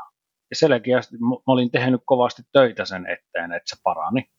No Joo. nyt se, se minuutti lähti aika helposti pois siitä. Nyt Joo. mä sanoin, että siitä yhdeksästä minuutista tai se niin kymmenestä sinne, että päästään alle sen yhdeksän minuutin, niin siihen pitää tehdä tosi paljon töitä. Mm. Että sinne alle yhdeksän minuuttiin, niin se mulla on, jos ensi vuonna ajetaan levillä ja mun mukana, niin kyllä mun tavoite on, että se aika pitää alkaa kahdeksalla itselläkin. Ja, ja mä, mä oon vähän niin kuin jopa pet, mä oon pettynyt omaan suoritukseen, että se ei tänä vuonna alkanut, että se oli 9 ja 16 muistaakseni se mun aika. Se, se oli mun mielestä huono. No se oli kolmanneksi nopein niin kuin yleisessä sarjassa, että ei se ihan huono. No muutenkin kun katselen sun väliaikaa, niin, niin aika hämmentävää, että sä et ole yhdelläkään EKlla ollut top kolmosen ulkopuolella.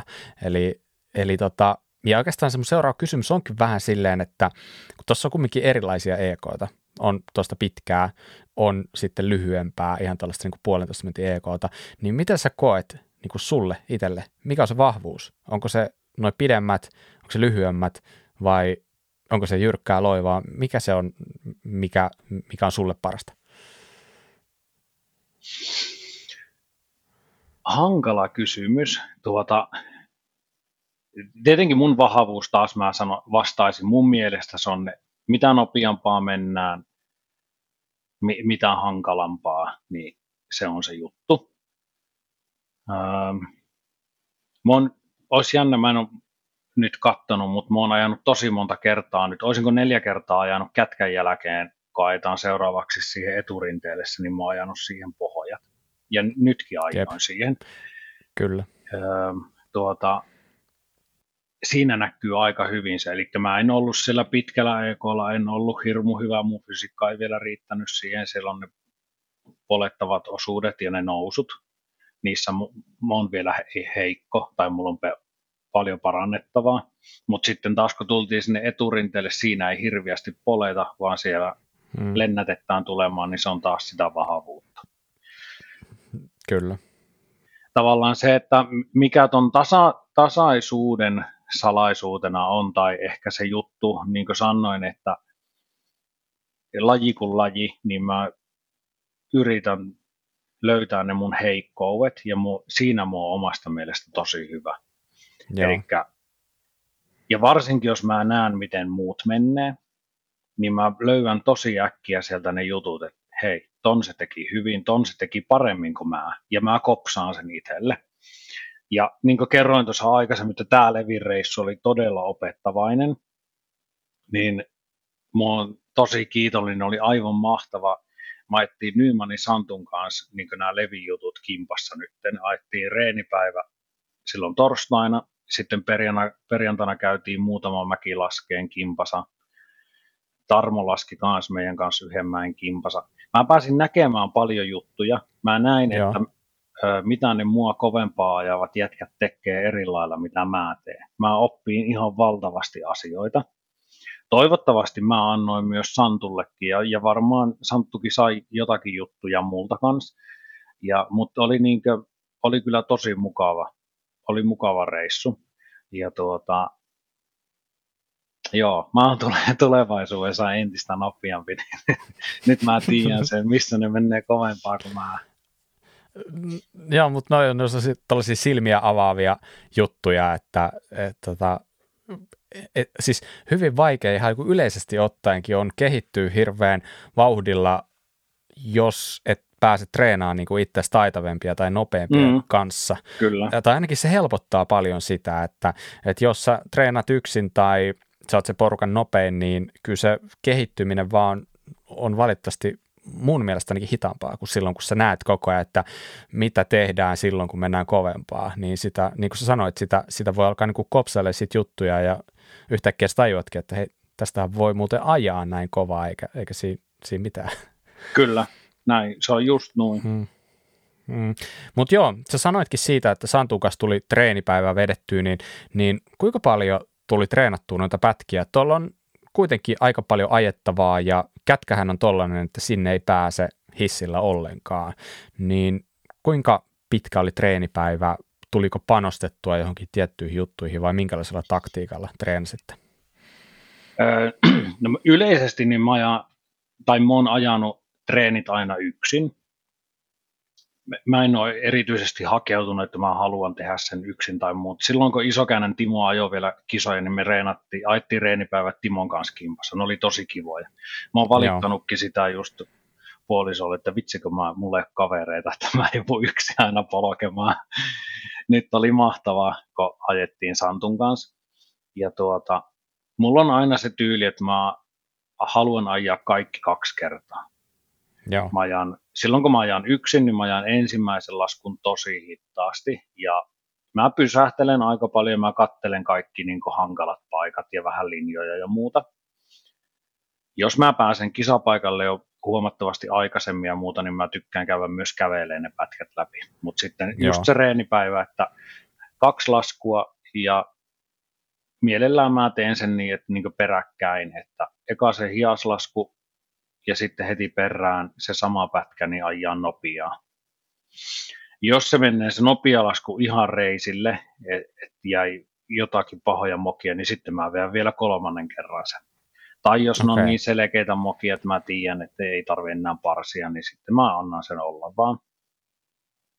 Mutta samalla lailla me tehtiin nytkin Santun kanssa, että mä eka hissun kissun ja sitten vettiin toinen niin lähelle semmoista kisavauhtia, että sä tuut niihin paikkoihin oikeasti jo lujaa, niin silloin sä tiedät, miltä ne tuntuu ja, ja onko, onko ne linjat oikeita ja muuta. Kyllä. Sitten kun mä oon aikaisemmin Levillä reenannut yksin ne reenipäivät, niin mä oon ruukannut just tehdä niin, että mä ajan ensin rinteessä sen reenipäivän siinä ja sitten käyn illalla vetää sen niin palauttavana lenkkinä sen kätkän. Ja niin me tehtiin se nytkin sitten, että käytiin illalla Joo. sitten kurkkaan se kätkä vielä ihan hissun kissu, että mentiin tosi hiljaa sinne ja hiljaa poiskin. Joo, joo, joo. Mites tota, miten sä ylipäätään luonnehdit tota, reittejä? Onko ne sun mielestä levillä erityisen vaikeita verrattuna muihin kisoihin vai onko se pelkästään se vauhti, ja ehkä se pituus, mikä sitä tekee erilaisen. En, ei mun mielestä, en mä näe niitä yhtään sen hankalampana kuin missään mm. muuallakaan. Ne, niin kuin, mun mielestä ne on ehkä jopa helpompia, mitä mm. monessa muussa paikassa on ollut. Ja, tuota, ja sitten se, että jos uskaltaa päästää, niin se vauhti korjaa monesti niitä virheitä paljon. että jos vaan uskaltaa antaa tulla, niin ne osa paikoista on tosi helppoja. Itse asiassa just tuohon liittyen, ja me vähän jo ennen nauhoitusta puhuttiinkin siitä kalustoaspektista, ja niin kuin sä tuossa vähän, vähän jo sitä vihjasitkin, niin sullahan siis vaihtui tälle, tälle vuodelle kalusto. Sulla on ollut Spessu Enduro aikaisemmin, ilmeisesti pidemmän aikaa jo. Joo. Ja nyt sä vaihdoit lyhyempi joustoseen, Stumppi Evoon. Niin miksi? Mit, mikä on tämän niin kuin juoni tämän kaiken takana? No se, että et mä olin tunnistanut sen jo kauan aikaa sitten, että se mun heikkous on ne polettavat pätkät. Joo. Ja mä halusin saada sinne vauhtia. Mä halusin saada niin astetta polettavamman pyörän ja, ja ehkä, no ok se Spessu Enduro, niin mun, mun mielestä se on ollut hy, hyvä myös niin hyvin polettava pyörä, mutta siinä on mm. 170 milliä EC takana joustua. Tässä nyt Stumppi Evo on 150 takana ja mulla on 160 keula. Joo. Sitten mulla oli aikaisemmin oli Enrosa, niin mulla oli Kerjos-iskarit siinä. Joo. Ja, ja nyt mä halusin tietoisesti, että mä teen tästä kevyemmän pyörän, niin nyt mulla on ilmaiskarit molemmissa päissä. Ja, ja tehtiin niin kevyempi pyörä, että et se liikkus paremmin. Ja ja se onnistui hyvin, se on, pyörä on kevyempi. Ja sitten se, että se istuu mulle kätteen niin geometrialta ja, ja kaikin tavoin, se on, se on tosi hyvä. Tykkään kyllä tosi paljon. Ja sitten se, että mun, mun mielestä tuo 150 takana, 160 ees riittää ihan täysin näihin Suomen radoille. Mm. Ja tuota, ja nyt niin oli kiva päästä testaamaan tuolla levilläkin, niin että riittää kyllä ihan täysin noihin vauhteihin, mitä täällä mennään ja noihin rynkytyksiin. Se ehkä, mikä itsellä on nyt, mä oon silloin aikaisemmin, kun on harrastellut ja muuta, niin mulla on aina ollut M-kokoinen pyörä. Joo. Sitten Spessu muutti sitä mitoitusta, tuli niin S2, S3, S4, S5. No periaatteessa edelleen SML, XL. Kyllä. Mutta silloin kun tuli tämä uusi Enduro-runko, niin mulle tuli ensimmäinen, niin Suomeen ensimmäinen semmoinen uuden malli Enska. Mä sain sen silloin 19 vuonna Himo, äh, Ukkohallan kilpailuihin jo sen Enduron, niin kun ei kellään ollut semmoista täällä, niin ei päässyt istuun päällä testailemaan, että, että mikä Joo. se koko pitäisi olla. Me katsottiin taulukoista vaan, että no ok, se S2 on isompi mitä se vanhempi Enduro. Niin Kyllä. mä että no, se on turvallinen ratkaisu, otetaan se S2. Eli mä otin sen Joo. kaikista pienimmän. Ja no mä olin ihan tyytyväinen siihen, kun en mä tiennyt paremmasta mitään. Mutta sitten mä pääsin testaamaan S3 ja S4, niin mä tajusin, että tämä on aivan liian pieni, pieni tämä pyörä mulle. Mutta se oli mun, ja eikä mulla ollut, ollut mahdollisuutta vaihtaa kesken kauan sitä isompaa, niin sillä mentiin. Ja mä hajoin sillä yhden mun paraista niin vuosista. Ja tuota, mutta olihan se raskas pyörä ajaa, kun sitä piti polkia sieltä niin vanhoja DH-pyöriä sieltä takarenkaan päältä. Mm. Se oli raskasta Jep. se ajaminen. No se oli selkeä päätös, että sitten seuraavaksi vuodeksi niin hommattiin isompi. Ja mulla oli mahdollisuus tuota, testata S4 ja S3 ja kellotettiin pätkiä. Ja se S3 oli selkeästi mulle sopivampi pyörä ja se otettiin ja sillä mentiin sitten viime vuosi. Mutta tosiaan edelleen mä koin, että e- ehkä se ei ole täysin niin mulle oikea mm. siltikään, että se mä koin vieläkin, että se on jo, joiltakin mitoituksiltaan vähän niin kuin nafti, Mä oon 107-8 pitkä. Ja tuota, mä hal- olisin halunnut vähän isomman, mutta en liian isoa pyörää. Ja sitten taas mm. se S4 Enduro oli mulle liian kömpelö. Niin sitten kun katseltiin taulukkoja ja muuta, niin tämä istui, mulla on nyt S4 tuo Evo, niin se on mm. just mm. mulle oikean kokoinen pyörä. Mm. Tiedätkö, mulla on ihan samanlainen tarina, että mä oon kans huomannut, että Endurossa, niin mä oon sit väliltä, kolmosen, kolmosen ja nelosen väliltä. Joo. Ja mä oon 181 pitkä, mutta niin, niin sit mulla on nyt niin Stumppievo kanssa S4, niin sehän on siitä keskeltä. Niin on. Se on niiden kahden koon välistä ja se, se tuntuu tosi hyvältä, että se on, se on jännä juttu, että siinä monesti siinä on kumminkin eroja, kun hypätään S3, S4 tai M, L tai miten ikinä onkaan, mm. niin, niin, niin se voi mennä silleen, niin kuin, niin kuin meillä, että sitten se jää siihen väliin ja se, se ei oikein, niin kuin, kumpikaan ei oikein tunnu ehkä omalta. Toinen on liian pieni, toinen vähän liian iso, näin. Mutta tota, on, onneksi, onneksi niin löytyy tällainen ratkaisu. Mutta Levihän on ehkä näistä Suomen just se kaikista rajuin pyörälle, niin susta siltikin tuntuu, että tämä oli sulle niin kuin siinäkin mielessä ihan hyvä vaihto, vai mitä? Joo, riittää ihan täysin tuo kyllä. Joo. Tuota, voisi olla, voisi ajaa paljon rajumpiakin ratoja tuolla. Mm, mm, mm. Ja Huikuri Villellähän taisi olla myös sama niin pyörä, on, kyllä. Voitti. On. Kyllä. Ja Villellä on ollut myös Endurua kanssa aikaisemmin silloin, ja, ja on mm. puhuttu mm. paljon Villen kanssa näistä, niin molemmat tykätään tuosta Evosta kyllä. Että on, Joo. On, on hyvä tänne. Sitten Joo. mulla on vielä se, että, että mä ajan avopolkimilla, niin, niin sekin on se, että, että mä oon ehdottomasti sitä mieltä, että jos ajaa avopolkimilla, se pyörä ei saa olla liian iso, koska sä voit vetämään sitä panihoppia koko ajan siellä ja niin käsittelemään sitä eri lailla, kun sä et voi jalkoilla nostaa, niin mm, mm, mm. se ei saa olla liian iso. Kyllä, kyllä. Hei, miten toi rengas speksailu levillä, minkälaisilla renkailla saajat levinkisä? Nämä on kivoja aiheita. Tuota.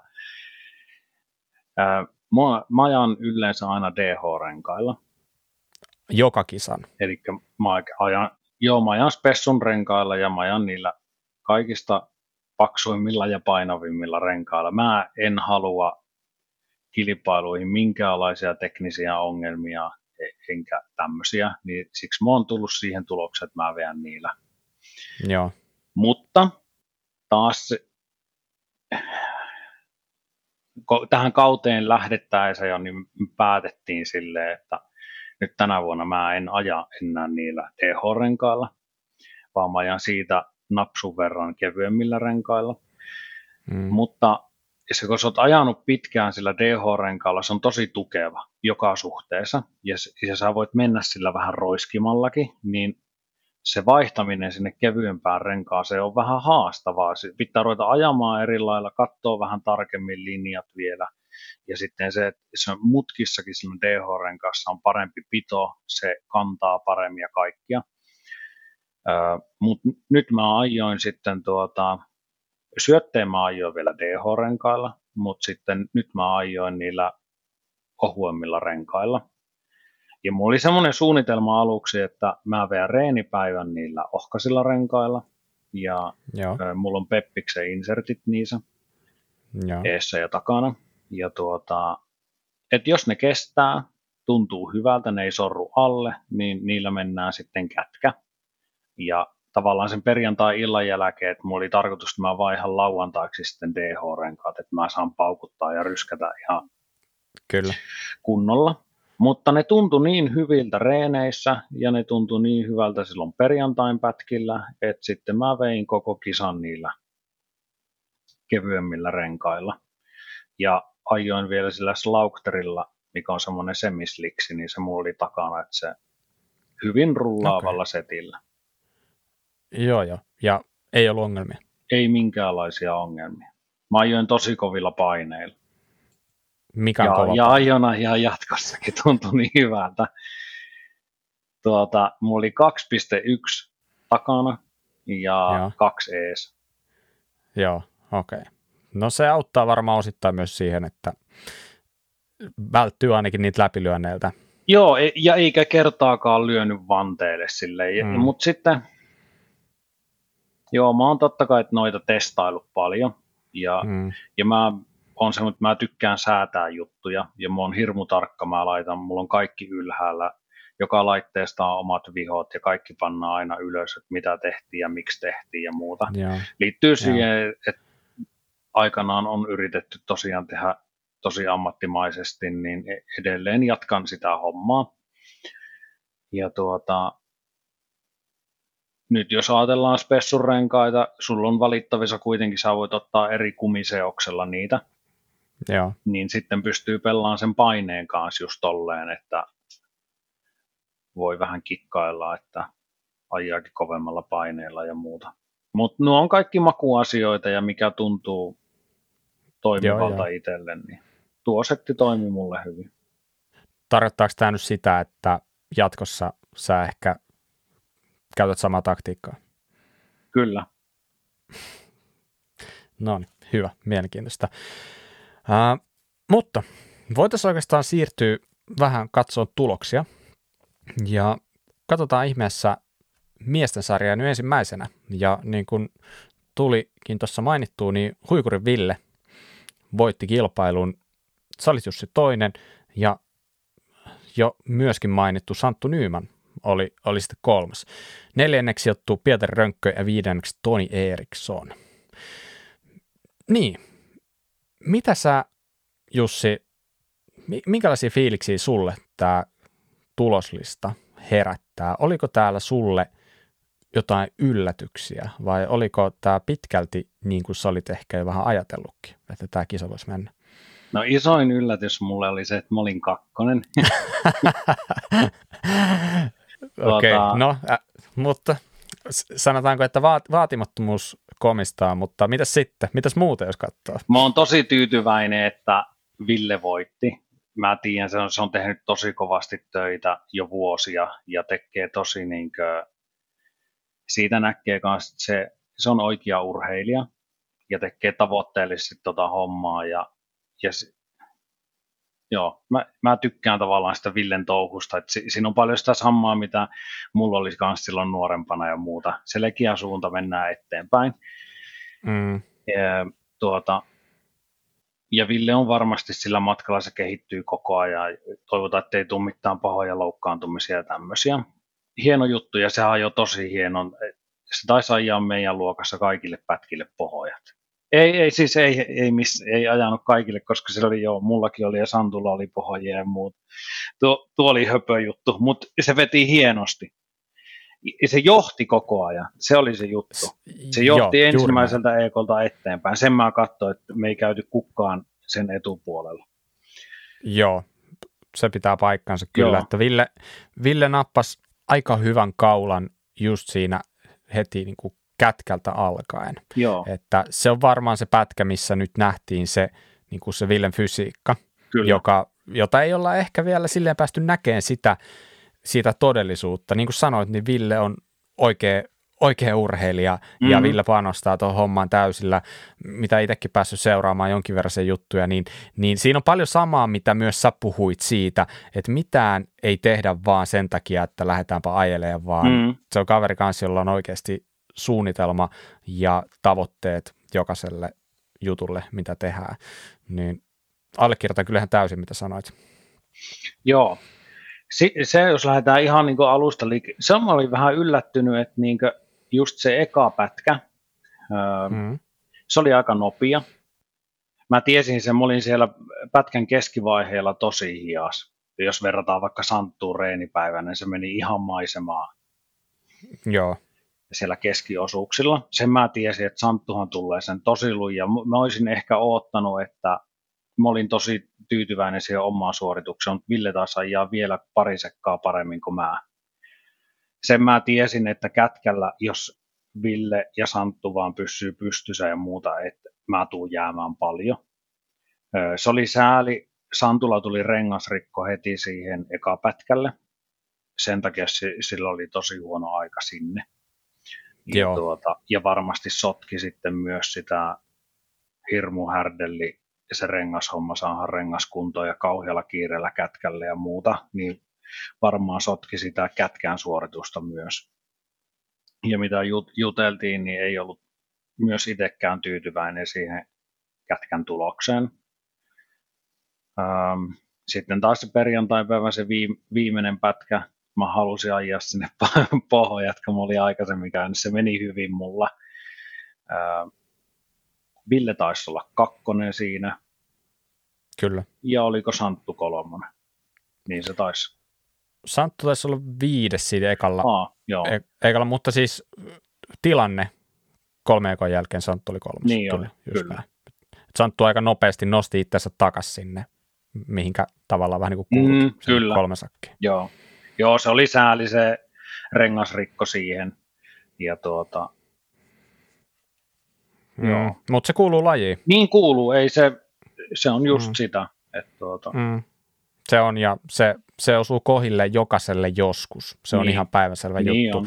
Ikävä juttu Santun kannalta, että jos miettii, että hän todennäköisesti mm, menetti siinä ensimmäisellä pätkällä mm, ainakin yli puoli minuuttia Kyllä. aikaa. Plus sitten se, mitä sanoit, just se kätkän, kätkän ehkä vähän huono valmistautuminen siihen ja mahdollisesti vaikutti siihen suoritukseen, niin mm. Mm, se sanotaanko, että jos kaikki olisi mennyt Santullakin hyvin, toki Villellä on myös ollut ongelmia matkalla jonkin verran, että ei mennyt hänelläkään ihan kaikki nappiin tietenkään, mutta niin, niin, siinä olisi ollut mahdollista saada aika tiukkaa kilpailua, mutta niin kuin puhetta, niin tämä on enduro ja niin, niin, kyllähän tästä aika mielenkiintoinen kilpailu tuli tälleenkin, että se, siis, tuli, tai etenkin joo. näin. Kyllä.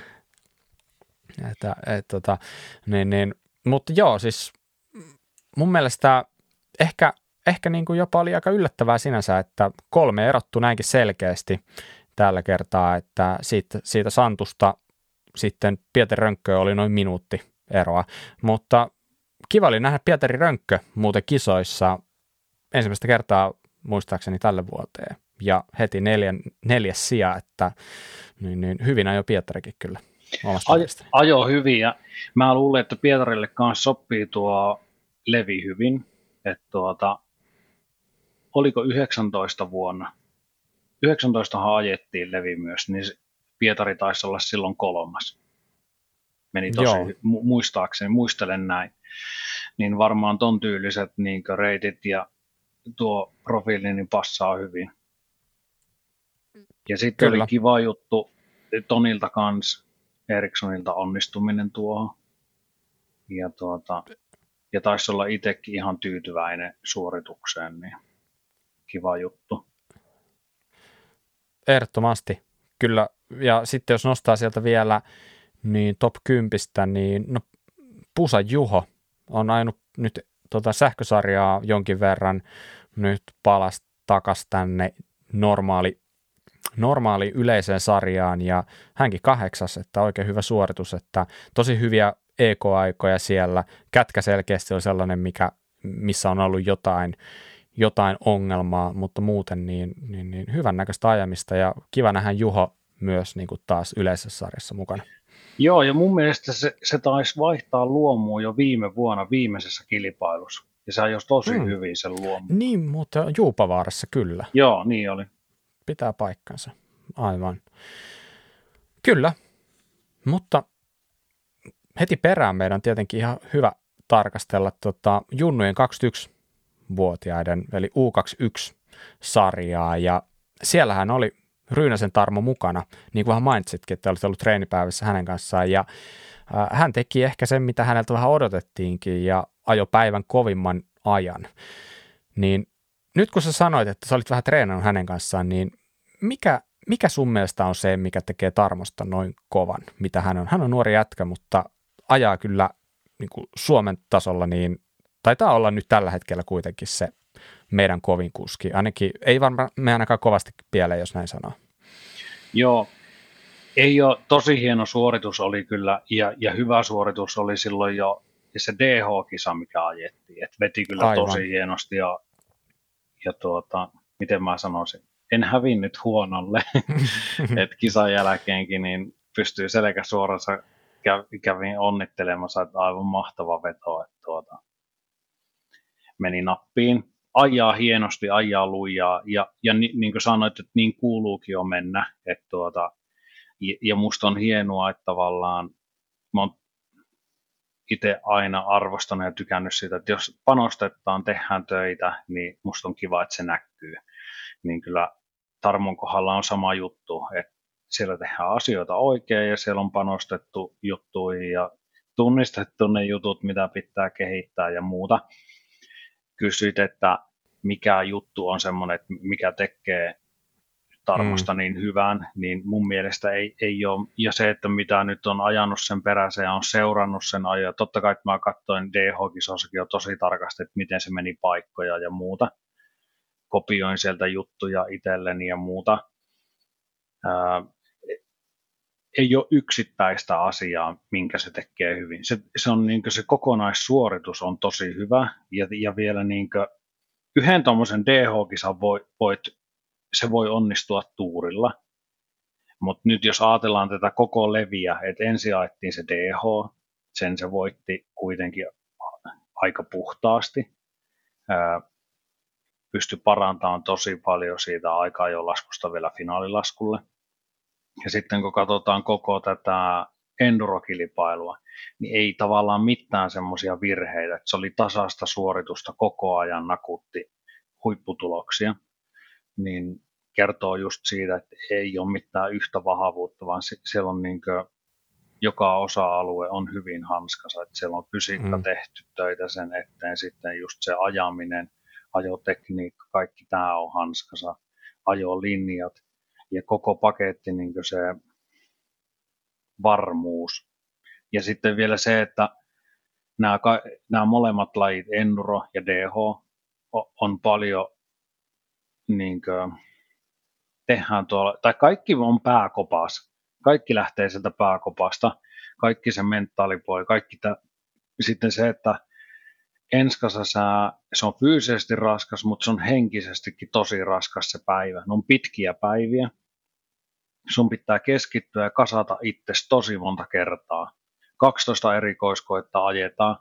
Kaikki niin teet sen oman parhaas sinne ja sitten saa, sulla on siirtymäaikaa pallautua ja kerätä taas itse sinne seuraavalle pätkälle, muistella ne jutut, mitä siellä pitää tehdä ja muuta. Et tuota, näkisin niin, että vaikka on nuori jätkä, niin mm. on jo henkisesti tosi vahva. Ja Kyllä. sitten jos ajattelisi ittiä tuohon samaan tilanteeseen, niin olisin itse luonut itselleni Tarmon tilanteessa aika kovat paineet. Tavallaan tuut Jep. maailmalta, siellä ajanut hyvin ja muuta. Tiedät sen, että muutkin o- odottaa jo, että nyt muuten mennään lujaa. Hmm. Niin sitä nostaa sen oman riman jo aika korkealle, niin hmm. tavallaan, että pystyt käsittelemään nuo asiat ja etkä luo itselle liikaa stressiä siitä ja, ja että pystyy suoriutumaan, niin nostan hattua. Mm, mm, kyllä, siis täysin samaa mieltä. Niin kun on tosi kypsää ajamista, rutinoitunutta tekemistä nuorelle jätkälle, ja jos Villeä, Villeä kehuttiin siitä, että kaveri tietää mitä tekee ja tekee sitä 110 lasissa, niin Tarmo on ihan samanlainen Kyllä. Niin kuin vähintään ja Tarmo on omista, omistautunut tuolle lajille tällä hetkellä tosi kovasti, on ollut pitkällä rundilla Euroopassa – varmaan pääosin elänyt siellä ihan yksin. Se on nuorelle jätkälle, se voi olla monelle aika kova, kova niin kuin, juttu ja voi olla mm. vähän liikaa niin sanotusti. Ja sitten tulla tällaiseen Suomen kisaan, jossa joku voisi taas ajatella, että hänellä ei ole mitään muuta kuin hävittävää, koska kaikki olettaa, että, että hänellä löytyy se vauhti ja tälleen, niin siinä, siinä helposti voi kasata itselleen melkoiset henkiset esteet mä mietin tosi paljon näitä asioita, koska mä oon elänyt samojen ajatusten kanssa itse silloin aikanaan, kun me ajettiin Snowcrossissa ja satsattiin pelkkää MM-sarjaa. Ja, mm. ja tehtiin semmoisia kausia, että me jätettiin kokonaan ajamatta SM, että mä en ajanut Suomessa yhtään kilpailua sen takia, että mä en vaan se mun oma itseluottamus ja se ei romuttu sillä, että jos sä tulet SM ja sä ootkin joku viides tai kymmenes, niin ei se tunnu hyvältä. Niin näiden samojen asioiden kanssa on itse pähkäillyt silloin nuorempana, niin nuo ei ole helppoja asioita. Mä uskon, että tämä, tämä varmastikin vapautti tavallaan Tarmolla fiiliksiä myös. Näin on ainakin itsellä käynyt. Että niin mm. Kaksi tämmöistä hyvää onnistumista täällä mm. kotimaassa, niin on hyvä juttu. On, ja Tarmon jälkeen U21, niin kakkosia nappasi Erik Väänänen, kolmosia Huuko Helkas, ja niin kuin on todettua jo aikaisemmistakin kuningaseikoista, niin U21 löytyy kyllä vauhtia aika laajalla rintamalla, ettei se pelkästään Tarmon varassa ole, että nyt Erik piti tosi hyvää vauhtia, ja no Huuko myös, että niin, niin taas näytettiin, että kyllä, kyllä sieltä vaan lähtee. On joo, ja, ja tosi mukava nähdä, että niinku tulee tuommoisia nuoria jätkiä, jotka satsaa oikeasti ja, ja niin kuin on puhuttu, että on urheilijoita ja tehdään asioita tavoitteellisesti, niin kyllähän se näkyy sitten noissa suorituksissa. Ta- tasasta hyvää tekemistä. Kyllä, ehdottomasti. Hyvä. Siirrytäänpä sitten tsekkaan naisten tulokset, ja siellähän voiton vei Kaisa Härkönen, toiseksi Salla Päkkilä ja kolmanneksi Puang Tran. Mitäs mieltä näistä? Oliko yllättävää vai oliko pitkälti silleen niin kuin olit ehkä ajatellutkin? Um, en sano sitä yllättävää. Et, et mm. varmaan just silleen niin kuin ajattelinkin, että tulisi menemään nuo. Et tuota, joo, ei, ei yllättänyt. Kyllä, sama juttu. Kaisa, Kaisa otti omansa niin sanotusti, että lähes kolmen minuutin erolla hoiti homma ja siinä Kaisan tekemissä näkyy myös se niin kuin rutiini, ruti, rutiini ja kokemus ja kaikki se, mitä on vuosien varrelta ja Kaisa on ajanut myös paljon isompiakin mäkiä kuin Levi, että varmasti niin tällaisessa kisassa pitkiä EKta, niin mä luulen, että ne sopii Kaisalle kyllä lähtökohtaisesti tosi hyvin. Hyvä. Uh, kurkataan sitten seuraavaksi vaikka tuolta Hardtail-tulokset, ja siellä tällä kertaa voitti Tero Alapoikela, toinen oli Antti Kaksonen, kolmas Ville-Veikko Kallio. Kohtuu tiukkaa kisaa, kaikki oli kolme minuutin sisässä, ja ykkösen ja kaksen väli 17 sekkaa, että mites, mites Jussi sulla, onko sä oikein ollut ikinä jäykkismies? Onko sä ajanut jäykkiksellä juurikaan? Dirttipyörällä vaan ja sitten niin, PMXllä, mutta ei, ei, ei niin maastossa. Joo, lähtisitkö leville jäykkikselle? Ei, jos ei olisi muuta vaihtoehtoa. Niin. niin. Joo, siis... Ja enkä mä tiedä siinäkään tilanteessa, olisiko se mulla edes vaihtoehto, että mä tekisin ehkä jotakin muuta. niin. niin. Ymmärrän. Ehkä vähän sa- sa- sama vika itsellä, mutta pitää kunnioittaa näitä jätkiä. Jäykkiksellä painaa noita Kyllä. pitkiä baanoja ja levikään nyt ei ole mikään silleen niin kuin välttämättä nyt ihan kaikista smooteinta. Ei varmasti niin. ole, ja, ja just se, että oli nytkin noilla pätkillä oli paljon irtokiviä ja rynkytystä ja, ja kaiken näköistä semmoista, mikä on jäykkikselle kuitenkin voi kuvitella, että tuota, haastavaa. Mm, ehdottomasti. Hyvä. Sitten siellä ajettiin muuten myös e-bike-sarjaa. Siellä Kokkosen Leo kävi poimimassa voiton Aleksi Jukola toinen ja Tommi Suomi kolmas. Ja sitten sarjoja löytyy vielä M40 ja siellä voittaja Jukka Tuomala, toinen Simo Eskelinen, kolmas Harri Uotinen. No tuo Jukan, suori, Jukan suoritus oli hyvä ja kova ja ajo syötteelle jo tosi lujaa. Että Joo. Tuleva, niinkö, uskon, että ajaa kyllä hyvän kauan. Kyllä. Nyt on tullut hyviä onnistumisia. Ehdottomasti. M50-sarjassa, no totutusti, Kyösti Soini hoiti omansa. Sami Hymander kakkonen, Timo Pekkinen kolmas. Kyösti Soini on tainnut voittaa jokaisen M50-sarjan kilpailun tässä, mitä on niin kuningaseikoita tehty, niin, niin siinä on kyllä kaveri, joka on aika vakuuttava omassa ikäluokassaan ja niin, niin ilmeisen kovan luokan urheilija myös hän. Täytyy olla. toivotaan, että ollaan kanssa tuossa kunnossa vielä 50 siinä, siinä on hyvä tavoite kyllä, ehdottomasti. Ja no, sitten vielä noin nuorissa, niin M13-sarjan voitti Leevi Sihto, toinen Joo Mitsui, kolmas Oliver Viento. M16-sarjassa Emil Sihvonen vei voiton, Paavo Junkkila toinen, Jonathan Sandeen kolmas ja N16-sarjassa Ella Jokinen kävi nappaamassa voiton.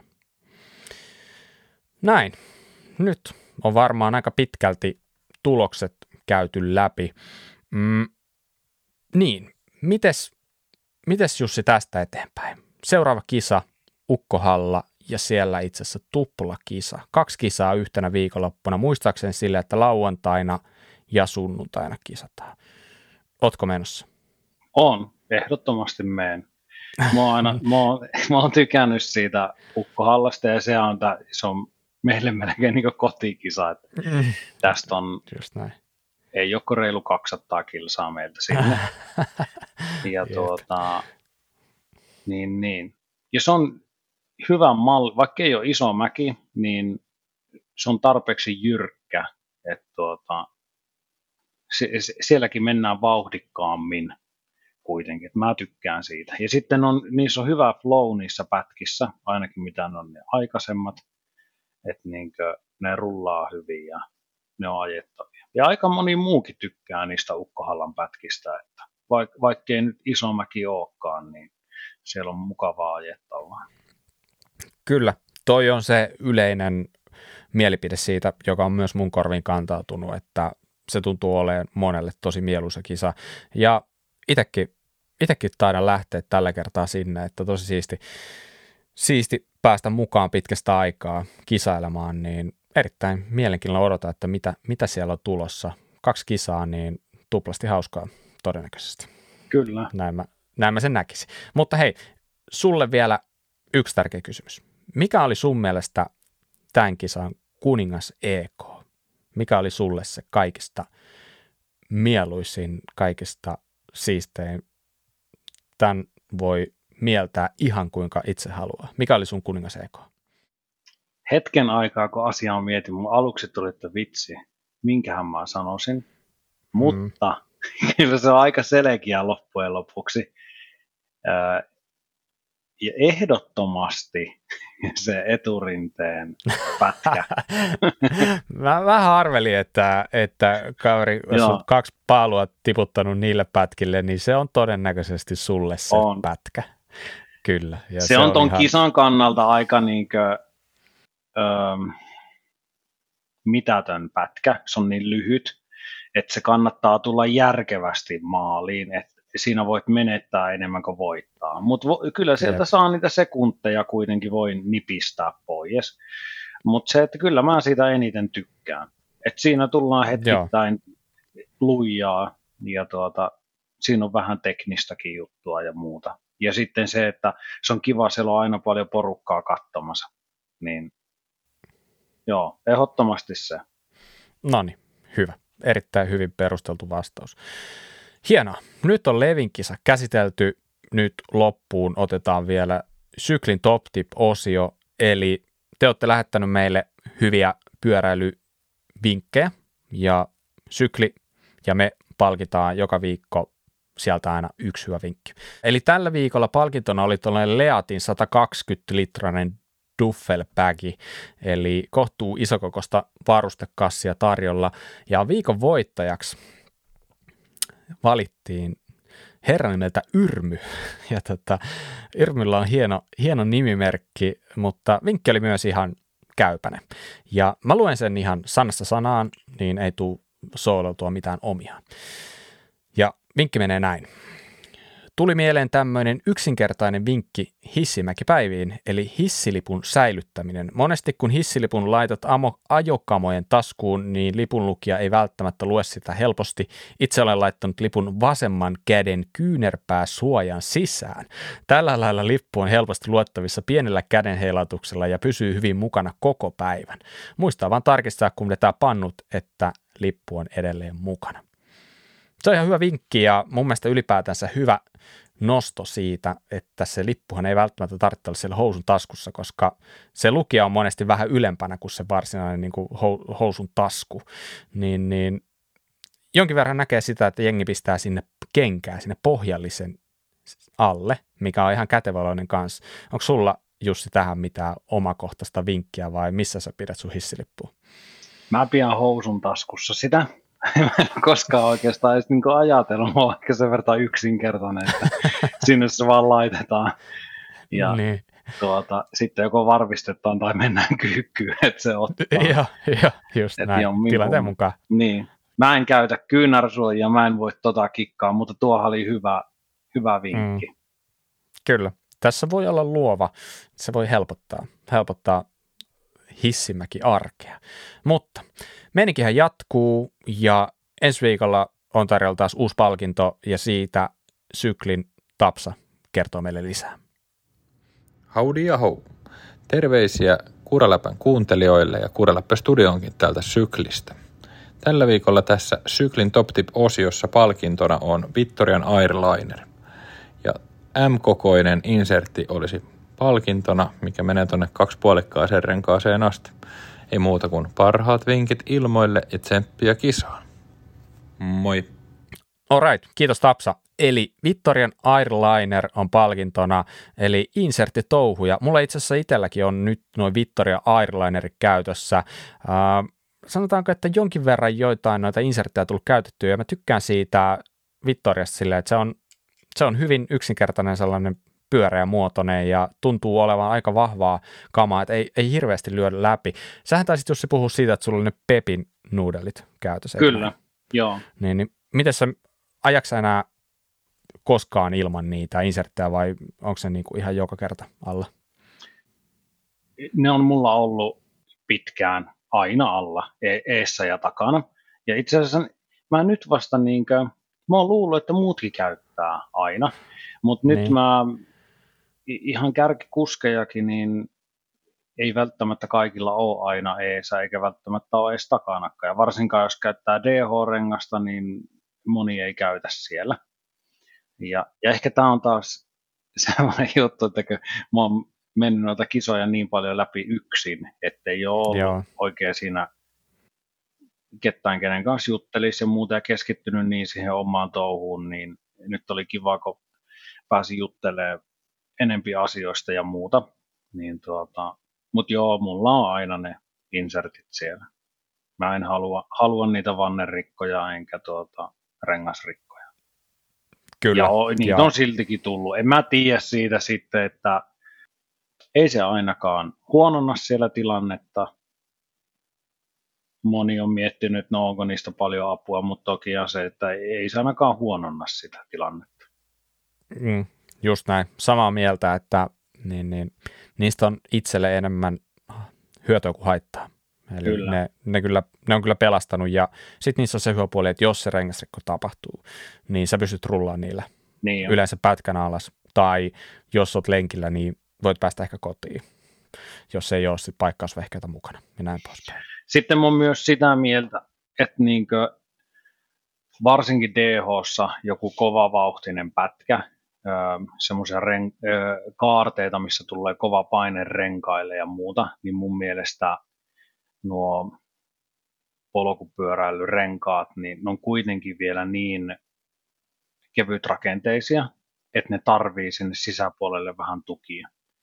Niin jos on semmoinen insertti, joka tukee sitä rengasta sieltä kyleltä, niin mun mielestä se on tarpeellinen. Ehdottomasti. Hyvä. No, joka tapauksessa nyt teillä on mahdollisuus voittaa Victoria Airliner.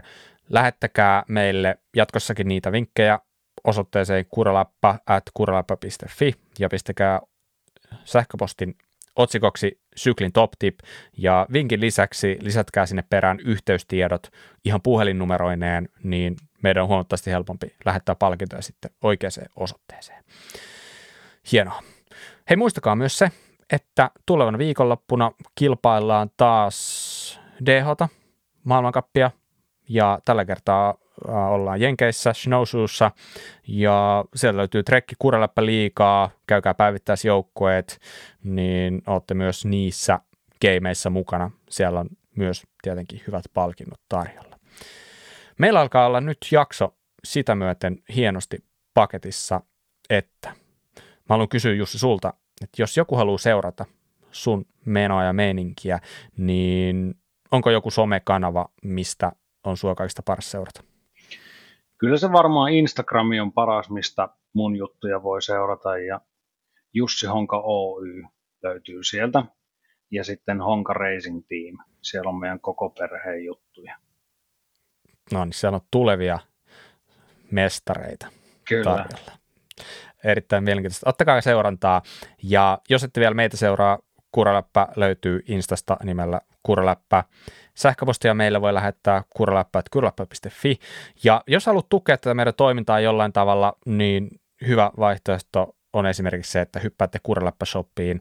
Siitä löytyy, siinä löytyy linkki tästä jaksojen muistipanosta tai meidän Instasta, niin jos sieltä löytyy jotain kivaa, niin se kaikki tukee meidän toimintaa, auttaa tätä meidän tekemistä. Mutta tässä vaiheessa mä haluan kiittää Jussi ihan äärettömän paljon sua ja sun, etenkin sun tarinaa, mitä sä kerroit. Oli jotenkin äärettömän siistiä, että pääsit mukaan. Kiitoksia, oli tosi mukava olla juttelemassa. Hyvä. Ja hei, tsemppii kaikkiin tulevaan ja kiitos kaikille kuuntelijoille myös, jotka olette kuunnellut tänne asti. Me palataan Kuningas EK merkeissä Ukkosellan kisan jälkeen ja muuten tietenkin jaksoa tulee taas viikon päästä ulos. Joten siihen asti kuulemiin. Moi moi!